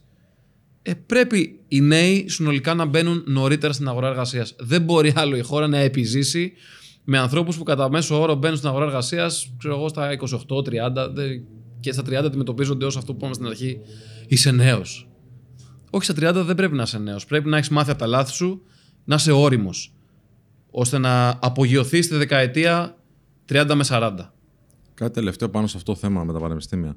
Θυμάμαι στα δικά μου χρόνια τα φοιτητικά, κάναμε μάθημα, να είμαστε προσιλωμένοι εκεί πέρα στον καθηγητή. Είχαμε κάποιους καλούς καθηγητές εκεί το, στο Πανεπιστήμιο Δυτικής Αττικής, τότε ΤΕΙ Αθηνών. Και διακοπεί το μάθημα. Κάποιος έμπαινε μέσα από μια παράταξη, δεν έχει σημασία να πούμε όνομα. Παιδιά, έχουμε να σας ανακοινώσουμε αυτό. Σούσορο, τέλος το μάθημα. να μένουμε εμείς που ήμασταν και λίγο πιο μικροί, έτσι, ξέρεις, κάπως να λέμε τι γίνεται, ρε φίλε τώρα; Δεν θα κάνουμε το μάθημα. Τι θα πάμε να δώσουμε; Τι γνώμη έχεις για την πολιτική στα πανεπιστήμια; Δεν γίνεται σωστά σήμερα. Θεωρώ ότι είναι σεβαστό το δικαίωμα ανθρώπων που θέλουν σε, στη φοιτητική τους ζωή να πολιτικοποιηθούν. Γίνεται σε όλα τα πανεπιστήμια του κόσμου. Είναι λάθος όσοι λένε ότι δεν υπάρχουν παρατάξεις εγώ στην Αμερική. Υπάρχουν παρατάξεις στην Αμερική. Υπάρχουν παρατάξεις και στην Αγγλία. Στο LSE, για παράδειγμα, και όχι μόνο υπάρχουν παρατάξεις, αλλά έχουν και τα επίσημα ονόματα των ε, κομμάτων με τα οποία συνδέονται. Δηλαδή υπάρχουν, ξέρω εγώ, οι, ε, οι student democrats, ας πούμε, οι student republicans, ξέρω εγώ, ε, ή οι student conservatives στην Αγγλία. Υπάρχουν αυτά, αλλά έχουν όρια στο πώς λειτουργούν και έχουν τρόπους. Το κυρίαρχο πρέπει να είναι η πανεπιστημιακή ζωή. Ε, εδώ δυστυχώς για πολλές παρατάξεις. Και εντάξει, θα, δεν θα θεωρηθώ αντικειμενικός τώρα, αλλά κυρίως τη αριστεράς παρατάξεις, το κυρίαρχο είναι να στατολογήσουμε κόσμο, ώστε να τους πηγαίνουμε σε πορείες, ε, να τους ε, κάνουμε πλύση εγκεφάλου με τα δικά μας, ε, ώστε να υπάρχει αυτή η μαζικοποιημένη αντίδραση στο κατεστημένο. Εντάξει, οκ. Και γι' αυτό ψάχνουν συνεχώς γεγονότα στην αριστερά. Γεγονότα σύμβολα τα οποία μπορούν να δημιουργήσουν μνήμες και συναισθήματα ε, και ηρωοποιήσεις οι οποίες μεταφράζονται σε πορείες, στρατολογήσεις, στελέχωση κλπ. κλπ, κλπ. Με αποτέλεσμα πάρα πολλοί άνθρωποι στην αριστερά να μην έχουν δουλέψει ποτέ. Δεν μπορεί ο Πρίτανης να βάλει ένα πρωτόκολλο, ένα πλαίσιο και να πει παιδιά δεν θα διακόπτει το μάθημα. Θα εκφράζεστε έτσι και έτσι. Μέχρι εδώ μπορείτε. Ε, φυσικά και μπορεί. Και κάποιοι το κάνουν. Κάποιοι έχουν το θάρρος και το κάνουν. Κάποιοι άλλοι βέβαια και τους καταλαβαίνω. Φοβούνται, μπορεί να τους χτίσουν μέσα στο γραφείο. Μπορεί να τους βάλουν μια ταμπέλα ε, όπως κάνανε κάποτε οι Ναζί. Ε, μπορεί να τους ε, στοχοποιήσουν, να τους απειλήσουν, να τους ε, δίνουν. Ένα σωρό μπορεί. Τα πανεπιστήμια θέλουν αυτό που είπαμε πριν. Ένα πρότυπο, να δούμε πώς δουλεύει και οι υπόλοιποι, εφόσον επιθυμούν, να το ακολουθήσουν. Αλλά γενικά για τις παρατάξεις, εγώ αναγνωρίζω ότι υπάρχει πρόβλημα. Αναγνωρίζω όμως και την προσπάθεια κάποιων παρατάξεων να κάνουν αυτοκριτική τους και να πούνε εμείς δεν θα κολλήσουμε ξανά αφήσεις. Και σε κάποιες σχολές, ε, τουλάχιστον η παράταξη που πρόκειται στο δικό μας χώρο, σε κάποιες σχολές έχει πει εγώ σταματάω την αφισοκόλληση. Τέλος. Είναι καλό, είναι ένα βήμα. Ή σταματάω ε, την εκδρομή στη Μύκονο. Και έτσι σταματάει. Είναι ένα βήμα σου δίνεται η δυνατότητα πραγματικά να προσπαθήσεις και με πολλές πιθανότητες να αλλάξεις κάτι στην Ελλάδα από αύριο. Ποιο είναι το πρώτο πράγμα που πιστεύεις ότι είναι το πιο σημαντικό ότι μπορείς να αλλάξεις, είναι ρεαλιστικό να αλλάξει και ποιο πράγμα πιστεύεις ότι αυτό δεν αλλάζει με τίποτα μέσα σε εισαγωγικά; Τρομερή ερώτηση αυτή. Έχω πάρα πολύ όρεξη να, να ασχοληθώ με το κομμάτι που είπαμε πριν. Για τα, ε, ναι, και τα πανεπιστήμια και συνολικά θα ήθελα η επόμενη γενιά να περάσει τα όμορφα χρόνια της πολύ καλύτερα από εμάς. Ε, δηλαδή αυτό είναι ένα project συνολικά το οποίο απαιτεί και συνεργασία με τις επιχειρήσεις και άλλαγε στα πανεπιστήμια και άλλαγε στα σχολεία και πολιτική βούληση για όλα αυτά. Σωστή έρευνα, σωστή μελέτη κλπ αυτό συνολικά σαν project είναι, είναι όραμα για μένα. Θα ήθελα πολύ να μπορέσω να βοηθήσω ώστε να αλλάξει. Νομίζω ότι το πιο ρεαλιστικό και θεωρώ ότι θα γίνει τα επόμενα χρόνια και εκτιμώ ότι θα γίνει και γρήγορα είναι η συνέχιση αυτού που ξεκίνησε με την ψηφιοποίηση. Στην ψηφιοποίηση προφανώς έχουν γίνει άλματα σε σχέση με το που ξεκινήσαμε το 19 ε, έχουν πολλά ακόμη να γίνουν. Μπορούν πάρα πολλές διαδικασίες οι οποίες δυσκολεύουν αυτή τη στιγμή την επαφή του Έλληνα πολίτη με το κράτος να γίνει όλο ψηφιακό. Είναι εφικτό να γίνει. Μπορεί να γίνει και θεωρώ ότι ε, υπάρχει και πλέον η πολιτική βούληση να γίνει. Και αυτός είναι ένα ωραίος τομέας. Ειδικά για νέους για νέους ανθρώπους, νέους πολιτικούς, ε, που το καταλαβαίνουμε καλύτερα γιατί το έχουμε ζήσει καλύτερα. Έχουμε χρησιμοποιήσει εργαλεία τα οποία ε, πλέον είναι ευρείας χρήσης. Ε, είναι ένα πολύ ωραίο project. Δεν το συζητώ. Τώρα τι δεν αλλάζει με τίποτα; Από δημόσιο; Το βαθύ κράτος. Να τολμήσω; Ναι, το, δη- κοίταξε, το δημόσιο δεν είναι ένα πράγμα. Δημόσιο είναι και το δικαστικό σώμα. Και δεν έχει μόνο αρνητικά, έτσι. Γίνεται και δουλειά Ναι, τώρα. δημόσιο είναι και ο πυροσβέστης. Δημόσιο είναι ο δάσκαλος ε, στο μικρό ακριτικό νησί του Ανατολικού Αιγαίου. Η δασκάλα, ξέρω εγώ, στο Καστελόριζο. Ε, δημόσιο είναι και ο υπάλληλος σε μια επιτροπή του Υπουργείου Υγείας ο οποίος επικαλείται συνέχεια δικαιολογίε να μην πηγαίνει στη δουλειά και καθυστερεί με την ε, απουσία του επενδύσεις πολλών εκατομμυρίων στη χώρα. Και άρα χάνονται θέσεις εργασίας επειδή αυτός δεν θέλει να πάει στη δουλειά, ας πούμε. Και τα δύο υπάρχουν. Τώρα, το δημόσιο για να μπορέσει να αλλάξει πρέπει να αξιολογηθεί. Έτσι. Και ε, εδώ πέρα η αλήθεια είναι ότι έχουμε πολύ δρόμο μπροστά μας. Και για μένα πρέπει να αξιολογείται κυρίως η υπηρεσία. Δηλαδή, όπου υπάρχει υπηρεσία που έχει επαφή με τον πολίτη, οι ίδιοι οι πολίτες να έχουν έναν τρόπο ανώνυμο, έναν τρόπο ε, ε, ας πούμε τεχνολογικά δομημένο ώστε να είναι και αξιοκρατικός για να αξιολογούν. Και αυτοί που αξιολογούνται καλά, δηλαδή πάσε- υπάρχει ένα ΚΕΠ ας πούμε, το, στο οποίο τον τάδε μήνα, το Φεβρουάριο του 2023, αξιολογήθηκε ως η πιο εξυπηρετική υπηρεσία του δημοσίου. Ωραία. Δεν είναι κακό, δώσε ένα μπόνους εκεί. Δώσε ένα κίνητρο. Και σε αυτούς οι οποίοι είναι οι χειρότεροι, βάλε μια υποχρεωτική επιμόρφωση. Ξέρεις τι, εδώ είμαστε στην υπηρεσία του πολίτη. Είναι η εικόνα της Ελλάδας ε, απέναντι στην κοινωνία, του, του ελληνικού κράτους απέναντι στην κοινωνία. Τι πιστεύεις ότι θα συνέβαινε κοινωνικά, αν αύριο ψηφιζόταν ένας νόμος και σου έλεγε ότι στο δημόσιο επικρατεί και στον ιδιωτικό τομέα. Αξιολογήσει. Τι δηλαδή; Και υπάρχει περίπτωση να φύγεις. Ναι, καλά, δεν υπάρχει παντού στον ιδιωτικό τομέα αξιολόγηση, μην τρελανόμαστε. Υπάρχουν και επιχειρήσεις οι οποίες λειτουργούν και αυτές ε, με τα δικά τους προσωπικά κάποια οικογενειακά κριτήρια. Υπάρχει αυτός σε επιχειρήσεις. Μην, μην είμαστε ασπρομαύρο. Ναι, απλά στο τέλος, αν δεν πάει καλά η επιχείρηση, σε κλείνει ο πελάτης. Δηλαδή δεν Ναι, έρχεται και σύμφωνοι, τέλος. σύμφωνοι, ναι. Στο κράτος δεν υπάρχει αυτό. Υπάρχει. Οπότε- Χρεοκοπεί το κράτος. Ναι, οκ. Καλύτερα να μην το Αλλά- Όπως ξεχάσει. έχει γίνει. Ας πούμε, ναι. Δεν μας παίρνει. Ελπίζω να πει. ναι, ναι. Όχι, δηλαδή. Κάτι καταλάβαμε. ναι, ζημιά υπάρχει στα δύο. Το ζήσαμε. Το ξέρουμε ότι γίνεται. Δεν είναι χωρίς συνέπειες. Και όταν χρεοκοπεί το κράτος, εσύ δεν την πληρώσεις. Ο, δημάσιος- ο δημόσιος υπάλληλος μπορεί να μειωθεί ο μισθός του, να κοπεί στα δύο, να χάσει το 13ο, το 14ο μισθό που έπαιρνε, που τον έχασε. Υπάρχουν συνέπειες. Δεν είναι έτσι απλό. Άρα λοιπόν πρέπει αυτό να είναι ξεχωριστό. Εγώ τι, εγώ τι έχω προτείνει, θα σας πω άλλη μια πρόταση που έχω κάνει. Γιατί πληρώνουμε φόρους στην Ελλάδα, Για να συντηρούνται κάποια πράγματα, κάποιες υπηρεσίες, αυτά που απολαμβάνουμε οι Έλληνες πολίτες. για να έχεις παροχές από το κράτος, τι οποίες δεν μπορείς να διασφαλίσεις μόνο στον εαυτό σου. Δεν μπορείς αγοράζοντας ένα σπίτι να χτίσεις και ένα δρόμο μόνος σου γύρω-γύρω. Ούτε να βάλεις κόλονε του ηλεκτρικού, ούτε να φτιάξεις μόνος σου αποχέτευση. Άρα λοιπόν, αντί να πηγαίνουμε να φορολογούμε τιμωρητικά, και αυτό γίνεται παντού έτσι, δεν είναι μόνο στην Ελλάδα, ε, η φορολογία είναι μια τιμωρητική πράξη ε, μιας κατάστασης, μιας παράληψης ή μιας πράξης. Έχεις εισόδημα, φορολογείσαι. Έχεις ε, σπίτι, φορολογείσαι.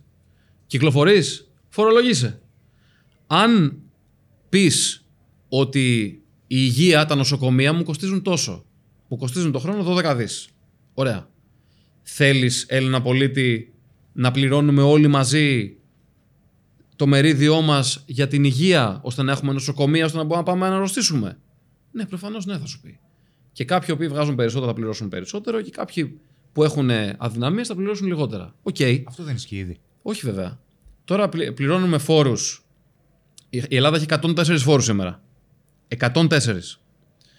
Και μάλιστα δεν έχουμε και φορολογικό κώδικα για να τους έχουμε όλους μαζί καταγεγραμμένους σε ένα βιβλίο. Ε, εγώ επειδή με ενδιαφέρει το θέμα, έκατσα και το έψαξα και έχω καταθέσει και την πρότασή μου. Αντί λοιπόν να έχεις 104 φόρους, επέλεξε τους τομείς που έχεις κρατικές υπηρεσίες, εμφανείς στον κόσμο, σχολεία, νοσοκομεία, εθνική άμυνα, δρόμους, ε, ασφάλεια, αστυνόμευση. Όλα αυτά τα οποία βλέπει ο κόσμος και ξέρει ότι είναι κρατικές παροχές. Ωραία. Πόσο κοστίζουν, το ξέρουμε λόγω του προπολογισμού. Ξέρουμε ότι κοστίζουν τόσο και αντιστοίχησε το φόρο στη δαπάνη. Δηλαδή, τα, για τα σχολεία, Έλληνα πολύ, θα πληρώσεις φέτος τόσα χρήματα. Για τα νοσοκομεία τόσα χρήματα. Και έτσι, πληρώνοντας το φόρο, ξέρεις πού πηγαίνουν τα χρήματά σου και το πιο βασικό μπορείς να το αξιολογήσεις. Τώρα δεν μπορείς να αξιολογήσεις αν το νοσοκομείο σου ε, είναι καλό ή κακό ε, με βάση τα χρήματα που δίνεις, γιατί δεν ξέρεις πόσα χρήματα έχεις δώσει εσύ για την υγεία. Το ξέρεις Ναι, σήμερα. ναι, ναι, ναι. Το ότι πληρώνει το ΦΠΑ, θες να πεις. Ναι. Που πάει, ας πούμε, σε κάποιες τέτοιες Πού πάει ο ΦΠΑ, το ξέρουμε; Δεν το ξέρουμε, όχι. Ναι. Δεν ξέρουμε. Οπότε να γίνει breakdown στο πού πάνε τα Ναι. χρήματα. Ναι. Οπότε δεν ξέρουμε και αν αυτά τα χρήματα όντως πηγαίνουν εκεί που. Ακριβώς. Ακριβώς. Είδες τι δημιουργικά που, τα... που καταλήγουμε όλοι μαζί. Αυτό λοιπόν είναι μια πρόταση την οποία την έχω καταθέσει, την έχω τεκμηριώσει. Θεωρώ ότι είναι ο βασικότερος τρόπος για να τελειώσουμε και με το λαϊκισμό στη χώρα. Γιατί κανείς δεν θα μπορεί πλέον να αντιμετωπίζει μονομερός το ένα ή το άλλο. Να λέει θα καταργήσω όλους τους φόρους. Ή θα διπλασιάσω όλους τους μισθούς. Ωραία ρε φίλε, ναι, αλλά το ένα πληρώνεται από το άλλο. Δηλαδή δεν, δεν μπορείς να φέρεσαι τόσο ανεύθυνα. Και κάποιοι φέρονται τόσο ανεύθυνα. Και κάποιοι άλλοι γίνονται κακοί επειδή είναι υπεύθυνοι, σου λέει δεν βγαίνουν τα νούμερα και σου λέει δεν έχουμε χρήματα να δώσουμε γι' αυτό. Και ο άλλος δεν το καταλαβαίνει, γιατί δεν το συναισθάνεται, δεν το, δεν το βλέπει, δεν ξέρει τα χρήματα που έχει δώσει που έχουν πάει ε, και δεν ξέρει αν τα χρήματα που έχει δώσει και έχουν πάει εκεί, αν δαπανώνται καλά. Όταν τον βάλει τον Έλληνα στο παιχνίδι όμως, να ξέρει ότι εγώ φέτος έδωσα τόσα και όλοι οι συμπολίτες μου επίσης έδωσαν τόσα. Και το νοσοκομείο το οποίο πήρε τόσα δεν έκανε καλή δουλειά, ναι, τότε μπορώ τεκμηριωμένα να το αξιολογήσω και να πω στο διοικητή του νοσοκομείου, φίλε, δεν έχεις κάνει καλή δουλειά. Και να απαιτήσω από την κυβέρνηση να τον αλλάξει. Αυτό θα, θα αλλάξει πάρα πολλά πράγματα στη χώρα μας ε, και θα αλλάξει και σε μεγάλο βαθμό και το δημόσιο. Το δημόσιο λοιπόν έτσι αλλάζει. Πολλοί φίλοι μου λένε, επειδή έρχονται εκλογές και σε εμάς, έρχονται εκλογές και στην ε, ε, Τουρκία, ναι. Ε, ξέρεις τι φοβόμαστε κάνα θερμό επεισόδιο, τα, είναι και λίγο δύσκολος ο, ο Ερντογάν και όλα αυτά. Ε, Πώς τα βλέπεις εσύ, δε, τι γίνεται, πες μας και μια πληροφορία από μέσα αν υπάρχει. Να φοβόμαστε, να. Όχι να καθόλου. είμαστε ήρεμοι. Είμαστε, είμαστε πολύ καλά σε αυτό το κομμάτι. Ε, εκείνα τα πράγματα στα οποία έχει δείξει μια συνέπεια ο Πρωθυπουργός. Διότι είπε η χώρα πρέπει να εξοπλιστεί και την εξόπλισε. Και μέχρι το 24 που θα έρθουν, ε, τέλη του 24-25, που θα έρθουν και αυτές οι πολύ σύγχρονε φρεγάτες, τις οποίες έχουμε ακούσει αρκετά, τις έχουν αναλύσει και τα μέσα ενημέρωσης. Θα υπάρχει μια υπεροχή στο πολεμικό ναυτικό έναντι της γείτονος. Και το ίδιο συμβαίνει και στην αεροπορία με τα Ραφάλ. Διότι τα Ραφάλ είναι στρατηγικά όπλα, έχουν ευελινεκέ στόχων πολύ μεγαλύτερο από τα μαχητικά της Τουρκίας και έχουν αλλάξει οι, οι ισορροπίες στο Αιγαίο έχουν αλλάξει. Λες δεν, να λέω, φο- λες δεν, να λέω, φοβάται. δεν λέω ότι ένα θερμό επεισόδιο είναι καλό για τις χώρες μας. Δεν λέω ότι θα θέλαμε να γίνει. Είμαστε όμως σήμερα πολύ πιο έτοιμοι από ό,τι ήμασταν το 19. Διότι η αλήθεια είναι ότι όλη τη δεκαετία της κρίσης για πάρα πολλούς λόγους είχαν μειωθεί σε δραματικό βαθμό οι δαπάνες στην άμυνα και όχι μόνο στα εμφανή, δηλαδή αεροπλάνα, φρεγάτες, τάγκς, αλλά στα μικρά, δηλαδή στις βίδες, Ναι, στα... πολεμοφόδια, οτιδήποτε. Ναι, στα πολεμοφόδια, δηλαδή σε πράγματα απλά τα οποία αφορούν τη συντήρησή τους. Και αυτά και τα μεγάλα έχουν σε, σε δραστικό βαθμό βελτιωθεί πολύ. Είμαστε καλύτερα αυτή τη στιγμή. Σίγουρα το ένα κομμάτι είναι αυτό. Δηλαδή, αν όντως θες ειρήνη, προετοιμάσαι για τον πόλεμο. Και νομίζω γίνεται καλή δουλειά και σύμφωνα με τα δεδομένα. Πρέπει είναι να, καλά. πρέπει να έχεις δύναμη αποτροπής σαν χώρα. Γιατί η Ακριβώς. δύναμη αποτροπής και ένας ισχυρός στρατός κάνει και συμμάχους και αντιπάλους να σας σέβονται. Διότι και οι σύμμαχοί σου πολλές φορές, αν σε βλέπουν αδύναμο, ε, δεν σε σέβονται. Σε θεωρούν πλήγο του χεριού τους.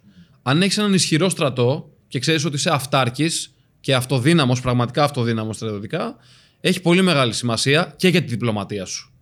Έτσι μπορεί να βγει ο Υπουργός Εξωτερικών και θεωρώ ότι ο Υπουργός Εξωτερικών κάνει καλή δουλειά ε, αυτή τη στιγμή στη χώρα μας, ο Νίκος Οδένδιας. Ξέρει όμως ότι από πίσω υπάρχουν ένοπλες δυνάμεις οι οποίες τον καλύπτουν. Δηλαδή, μπορεί να μιλήσει με άλλη αυτοπεποίθηση για να διαπραγματευτεί μια συμφωνία ε, η οποία θα είναι καθαρά διπλωματική. Μια σοβαρή χώρα που σέβεται τον εαυτό της πρέπει να έχει ισχυρό στρατό. Ωραία. Το ένα κομμάτι λοιπόν είναι αυτό και τα πάμε καλά. Το δεύτερο κομμάτι είναι, ωραία, εμείς έχουμε τα όπλα. Ο άλλος τα υπολογίζει γιατί. Τι λέει ο άλλος; Εσύ είναι τόσο έντονος. που λες μπορεί και να μην έχει όλη την ε, εικόνα, ένα, ή ε, μπορεί να είναι τόσο έντονος γιατί πρέπει να το κάνει, οπότε θα το κάνει Ή ασχέτως τι προπαγανδίζει. έχουμε. Ε, ήθελα να το πω έτσι κομψά και διπλωματικά. Ασχέτως τι έχουμε απέναντί μας. Θα κάνω εγώ την κίνησή μου με την Ελλάδα. Ναι. Γιατί έτσι πρέπει. Εντάξει, καταρχάς ο Ερντογάν έχει δείξει ότι είναι έτοιμος για στρατιωτικές επεμβάσεις. Το έχει κάνει στη Συρία. Το έχει κάνει και στα ανατολικά του σύνορα. Το έχει κάνει και με ε, τουρκική επέμβαση στρατιωτική στη Λιβύη. Έτσι. Άρα ξέρουμε ότι είναι ικανός να κάνει πράγματα ακόμη και εκεί που δεν τον παίρνει ενδεχομένως. Και ξέρουμε ότι φέρεται σαν ταραξίας. Δηλαδή, σου λέει, εγώ, εμένα δεν με ενδιαφέρει που ανήκω στο ΝΑΤΟ. Θα πάρω όπλα και από τη Ρωσία. Ε, και θυμίζω ότι πριν λίγα χρόνια, και λέει πολλά αυτό για τη Ρωσία, ένα μαχητικό το οποίο έκανε υπερπτήσεις μεταξύ ε, τουρκικών και αν θυμάμαι καλά συριακών σύνορων, ένα ρωσικό μαχητικό, κατερρίφθη από τους Τούρκους. Και μετά, σε σύντομο χρονικό διάστημα, είδαμε μια ανορθόδοξη συμμαχία Τουρκίας-Ρωσίας και σε στρατιωτικό επίπεδο. Άρα λοιπόν ξέρουμε ότι είναι ένας ταραξίας ο οποίος δεν, δεν θα φερθεί κανονικά. Η δική μας προετοιμασία και τα, τα δικά μας όπλα υπό τη στενή και την ευρεία έννοια τον, έ- τον έχουν τρομάξει. Και θεωρώ ότι δέχεται πολύ μεγάλη πίεση εσωτερικά να δείξει ότι η, Τερ- η Τουρκία έχει την υπεροχή, εξού και οι δηλώσεις. Θεωρούν, πιστεύω, οι συνταγματάρχες του, οι αρχηγοί των δικών του όπλων, ότι αυτή τη στιγμή δεν τους παίρνει. Ότι μπορεί κάποια στιγμή στο μέλλον, αν η Ελλάδα κάνει πίσω εξοπλισμούς και η Τουρκία επενδύσει πιο πολύ, μπορεί να τους ξαναπαίρνει. Αυτή τη στιγμή ξέρουν ότι δεν τους παίρνει. Και θεωρώ ότι γι' αυτό το λόγο, όποτε έχει ε, τονίσει πάρα πολύ μια αποστολή των, ερε- των ερευνητικών σκαφών ε, για έρευνες, πετρέλαια. Θυμόμαστε όλο το καλοκαίρι του 20 με τις έρευνες, τις έρευνες του Ουρτ Race. Πού είναι οι έρευνες, Έχουν περάσει δύο χρόνια. Αυτός έλεγε ότι τις κάνουν απρόσκοπτα. Εμείς λέγαμε τότε ότι το πολεμικό ναυτικό που είναι γύρω-γύρω δεν τον αφήνει. Πού είναι οι έρευνες; Απλά είναι επικοινωνιακό τώρα όλο αυτό. λες. Προσπα... Δέχεται μεγάλη πίεση ο Ερντογάν και αυτό είναι κακό για την προοπτική ε, Των σχέσεων. αστάθειας μεταξύ των δύο χωρών. Δέχεται μεγάλη πίεση και από, από τα κόμματα της αντιπολίτευσης και από μέσα ενημέρωσης να δείξει ότι εννοεί αυτά που λέει. Δεν πιστεύω ότι θα το κάνει. Πραγματικά να, μια εκτίμηση κάνω. Δεν είμαι σε θέση, σαν απλός βουλευτής, να γνωρίζω αυτή τη στιγμή πώς είναι στημένες, πώς είναι στημένη η τουρκική αεροπορία, πού έχει μαζέψει στρατό, πού είναι. Αυτά δεν είναι δουλειά μου να τα γνωρίζω και δεν πρέπει να τα γνωρίζει ένας βουλευτής. Να τα γνωρίζουν οι αρχηγοί των όπλων. Ε, μ, ξέρω όμως ότι τουλάχιστον αυτοί, οι στρατιωτικοί της Τουρκίας, δίνουν σωστή πληροφόρηση στον Ερντογάν. Γιατί κυρίως φοβούνται για, για τη θέση τους. Αν οι ίδιοι πάρουν μια απόφαση η οποία είναι λάθος στρατηγικά, το δικό τους κεφάλι θα φάνε. Έτσι. Τέλεια. Και κλείνω με αυτό. Σαν πολιτικός, σαν βουλευτής, έχεις κάνει κάποιο λάθος; Πολλά. Τι είναι αυτό που θα ήθελε να μοιραστείς έτσι; Έχουμε αρκετό χρόνο, δεν ξέρω πώς. Ε... Εσύ το γνωρίζεις, ναι. Ε, νούμερο ένα. το, το νούμερο ναι, το πιο σημαντικό. Κοίταξε, όταν ξεκίνησα την πολιτική, είπα στον εαυτό μου δεν θα μιλάω ξύλινα. Και εμ, πραγματικά προσπάθησα και προσπαθώ ακόμη να μιλάω αυθόρμητα, να μιλάω με γωνίες, να μην τα στρογγυλεύω, να τα λέω όπως τα νιώθω, ευθέως. Και αυτό σε πολύ κόσμο αρέσει, όμως είναι πάρα πολύ εύκολο στο σημερινό πεδίο του ίντερνετ με τους σύντομους τίτλους δηλώσεις σου να παρεξηγηθούν και εμ, να παρερμηνευθούν, να αλλάξουν, να, να, να. Έχει υπάρξει μια περίοδος που έλεγα γιατί να υποχωρήσω ε, από αυτό που πιστεύω. Εγώ ξέρω πώς το είπα, ε, οι άλλοι κάνουν λάθος. Ωραία, ναι, αλλά όταν είσαι πολιτικός δεν έχεις την πολυτέλεια στο σύντομο χρονικό διάστημα που διαρκεί μια επικοινωνιακή κρίση ε, να ακουστεί η άποψή σου περισσότερο από όλων των υπόλοιπων που μπορεί να είναι απέναντί σου και να σε βρίζουν ε, για σωστούς ή λάθος λόγους. Άρα λοιπόν, ναι, έχω κάνει, ε, έχω κάνει λάθη σε τοποθετήσεις μου, τις οποίες αν ήξερα το θόρυβο που θα προκληθεί εκ των προτέρων, εντάξει, μετά στον προφήτης δεν είναι κανείς, αλλά αν τον ήξερα, θα το είχα πει αλλιώς, ναι. Δεν επιμένω ξεροκέφαλα να πω ότι όχι, εγώ είχα δίκιο. Ξέρω ότι μέσα μου είχα δίκιο. Ή τέλος πάντων είχα δίκιο. ξέρω ότι είπα αυτό που πιστεύω. Και αυτό είναι η δική μου αλήθεια. Αλλά ξέρω ότι πάρα πολλοί κόσμος μπορεί να ενοχλήθηκε επειδή έδωσα δικαίωμα να γραφτεί διαφορετικά, να ερμηνευτεί διαφορετικά, να ενοχλήσει, να, να, να. Εντάξει, άρα λοιπόν χρειάζεται μια προσοχή, μια αυτοσυγκράτηση ε, και έχει υπάρξει και φορά που έχω αδικήσει κάποιον και για να σου αποδείξω συγκεκριμένα ε, στο ότι έχω κάνει λάθος ε, κάποια στιγμή λόγω μιας συνωνυμίας είχα αδικήσει κάποιον άνθρωπο, ήμασταν αντιπολίτευση εμείς ε, αυτή ήταν στη, ο ΣΥΡΙΖΑ ήταν στην κυβέρνηση είχαν κάνει μια τοποθέτηση που ήταν ας πούμε ένας διπλοθεσίτης και τελικά δεν ήταν, ήταν συνωνυμία εγώ βγήκα το κατήγγυλα ε, με πήρε ο άνθρωπος τηλέφωνο, μου είπε Δεν είμαι αυτός, με αδικείτε. Και βγήκα δημοσίως και είπα συγγνώμη. Και έτσι πρέπει να γίνεται. Ναι, Λάθη έτσι θα πρέπει να γίνονται γίνεται, βέβαια. Και τα διορθώνουμε. Τέλεια. Θέλω να μας πεις ποια είναι η πιο συγκλονιστική στιγμή που έχεις βιώσει στην πολιτική;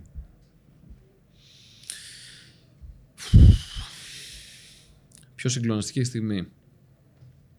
Εντάξει, ήταν συγκλονιστικό για μένα. Σε... Έχουν περάσει τώρα 10 χρόνια. Ε, εγώ ξεκίνησα από, από την νεολαία. Ήμουνα ε, στη, στην Ευρώπη, εκπροσωπούσα την ΟΝΕΔ και διεκδικούσα σε μια εποχή που όλη η Ευρώπη έβριζε την Ελλάδα με ατελείωτα στερεότυπα περί τεμπελιάς, ανευθυνότητας, απατεωνιάς και όλα αυτά που είχαμε ακούσει, διεκδικούσα να γίνω πρόεδρος της νεολαίας του Ευρωπαϊκού Λαϊκού Κόμματος, που ήταν η σκληρή της Ευρώπης. Δηλαδή το κόμμα στο, στο οποίο ανήκε η νεολαία της Μέρκελ και του Σόιμπλε, ε, των Ολλανδικών και ευρωδεξιών κομμάτων που ήθελαν να βγάλουν την Ελλάδα από το ευρώ, των Σκανδιναβών που ξέρω, μας θεωρούσαν όλους ε, ότι βγαίνουμε στη σύνταξη στα 35 κλπ. κλπ. Όλα αυτά τα στερεότυπα. Ότι έχουμε όλοι καγέν με επιδοτήσεις τους και όλα αυτά. Εγώ λοιπόν τότε το διεκδίκησα. Πέρασα μια πολύ δύσκολη περίοδο να πείσω τους Ευρωπαίους νέους συναδέλφους μου τα πράγματα δεν είναι έτσι. Ότι η Ελλάδα έχει και εργατικούς ανθρώπους, έχει ανθρώπους δημιουργικούς, υπεύθυνους, ταλαντούχους. Το οποίο ήταν πολύ ψυχοφθόρο. Ε, ειδικά όταν έβλεπες άσχημα στερεότυπα να σου έρχονται ως απάντηση. Είχα και εσωκομματικό πόλεμο. Δηλαδή είχα πολλές δυσκολίες εντός ε, του δικού μου πολιτικού χώρου και τρικλοποδιές και πισόπλατα και λοιπά πράγματα τα οποία με είχαν στεναχωρήσει αλλά δεν το έβαλα κάτω. Και το πάλεψα πάρα πολύ. Πήγαινα, θυμάμαι τότε με Ryanair, είχα πάει σε όλη την Ευρώπη, ας πούμε, να πείσω τις μικρές χώρες που είχαν ψήφους, ας πούμε, στο συνέδριο που μπορούσα να εκλεγώ. Ε, ότι ξέρεις τι αυτό είναι το πρόγραμμά μου, αυτές είναι οι ιδέες μου, έλα να το κάνουμε παρέα. Ε, και τα κατάφερα. Και όταν ανέβηκα στο βήμα για να κάνω ομιλία μου να πείσω τους συνέδρους ότι μπορούμε μαζί να κάνουμε κάτι καλό εδώ, να αποδείξουμε ότι οι νέοι είναι ικανοί να κάνουν πραγματική πολιτική και είναι ικανοί να αλλάξουν έστω και λίγο τα πράγματα και σίγουρα να πείσουν συνομιλίκους ότι πάντα θα προσπαθούν. Ε, είναι η πιο συγκλονιστική στιγμή γιατί τότε θα σου ανδρώθηκα πολιτικά. Τότε κατάλαβα τι σημαίνει να εκτίθεσαι, τι σημαίνει, ε, ποια είναι η δυσκολία να πείθεις ανθρώπους που μπορεί να είναι αδιάφοροι ότι αξίζει να προσπαθήσεις. Και όταν τα κατάφερα και βγήκαν τα αποτελέσματα ήταν, ε, ήταν συγκλονιστικό για μένα. Το, αυτή είναι η στιγμή που δεν θα ξεχάσω ποτέ. Τέλεια. Κωνσταντίνε, ευχαριστούμε πάρα πολύ. Ευχαριστούμε πολύ. Εγώ ευχαριστώ. Ε, Μας έδωσε μια οπτική που ομολογουμένως δεν είχαμε κι εμείς έτσι και νομίζω και πολλοί άνθρωποι που το παρακολούθησαν το συγκεκριμένο βίντεο. Σε ευχαριστούμε γι' αυτό. Ναι, περιμένω τα comments. Ναι, θα, θα έχει ενδιαφέρον πραγματικά. Ε, να ανανεώσουμε το ραντεβού μας, θα ήθελα να πω, γιατί έχουμε πολλά να πούμε. Τώρα μιλάμε τόση ώρα και οι ερωτήσεις θα πέφτουν βροχή κι άλλο. Ό,τι θέλετε, παιδιά. Εγώ την ευχαριστήθηκα πολύ την κουβέντα. Παρομοίως. Σπάνια, σπάνια έχουμε το χρόνο να αναπτύξουμε σε τέτοιο βαθμό τις σκέψεις μας. Ελπίζω να μην σας κούρασα, ελπίζω να Καθόλου, καθόλου. έμαθε κάτι ο κόσμος μας είδε. Ε, και όποτε θέλετε, είμαι εδώ. Τέλεια. Ευχαριστώ και σας, παιδιά. Ευχαριστούμε και εσά που παρακολουθήσατε και αυτό το επεισόδιο του Απλά και Ανδρικά. Μην ξεχάσετε. Αν στηρίζετε το χορηγό μας, στηρίζετε και εμάς. Τώρα, ο Κωνσταντίνος, επειδή είναι βουλευτής, δεν μπορεί να κάνει επενδύσεις προφανώς. Ναι, και να ξεκαθαρίσουμε, δεν είμαι εγώ ο χορηγός σας. Όχι, όχι, όχι. ο χορηγός είναι η Freedom, λοιπόν. Το link είναι ακριβώς στην περιγραφή από κάτω. Εσείς που κάνετε επενδύσεις, πατήστε και ξεκινήστε εκεί πέρα το ταξίδι. Τα λέμε στο επόμενο επεισόδιο. Γεια χαρά. Αν σου άρεσε η εκπομπή, μην ξεχάσεις να κάνεις like και subscribe. Και επίσης, αν θέλεις να μπεις δυνατά και με ασφάλεια στον κόσμο των επενδύσεων, τότε στην περιγραφή του βίντεο θα έχεις ένα link από τη Freedom 24 το σημερινό μας χορηγό. Φτιάξε το λογαριασμό σου τώρα για να πάρεις άμεσα μια δωρεάν μετοχή.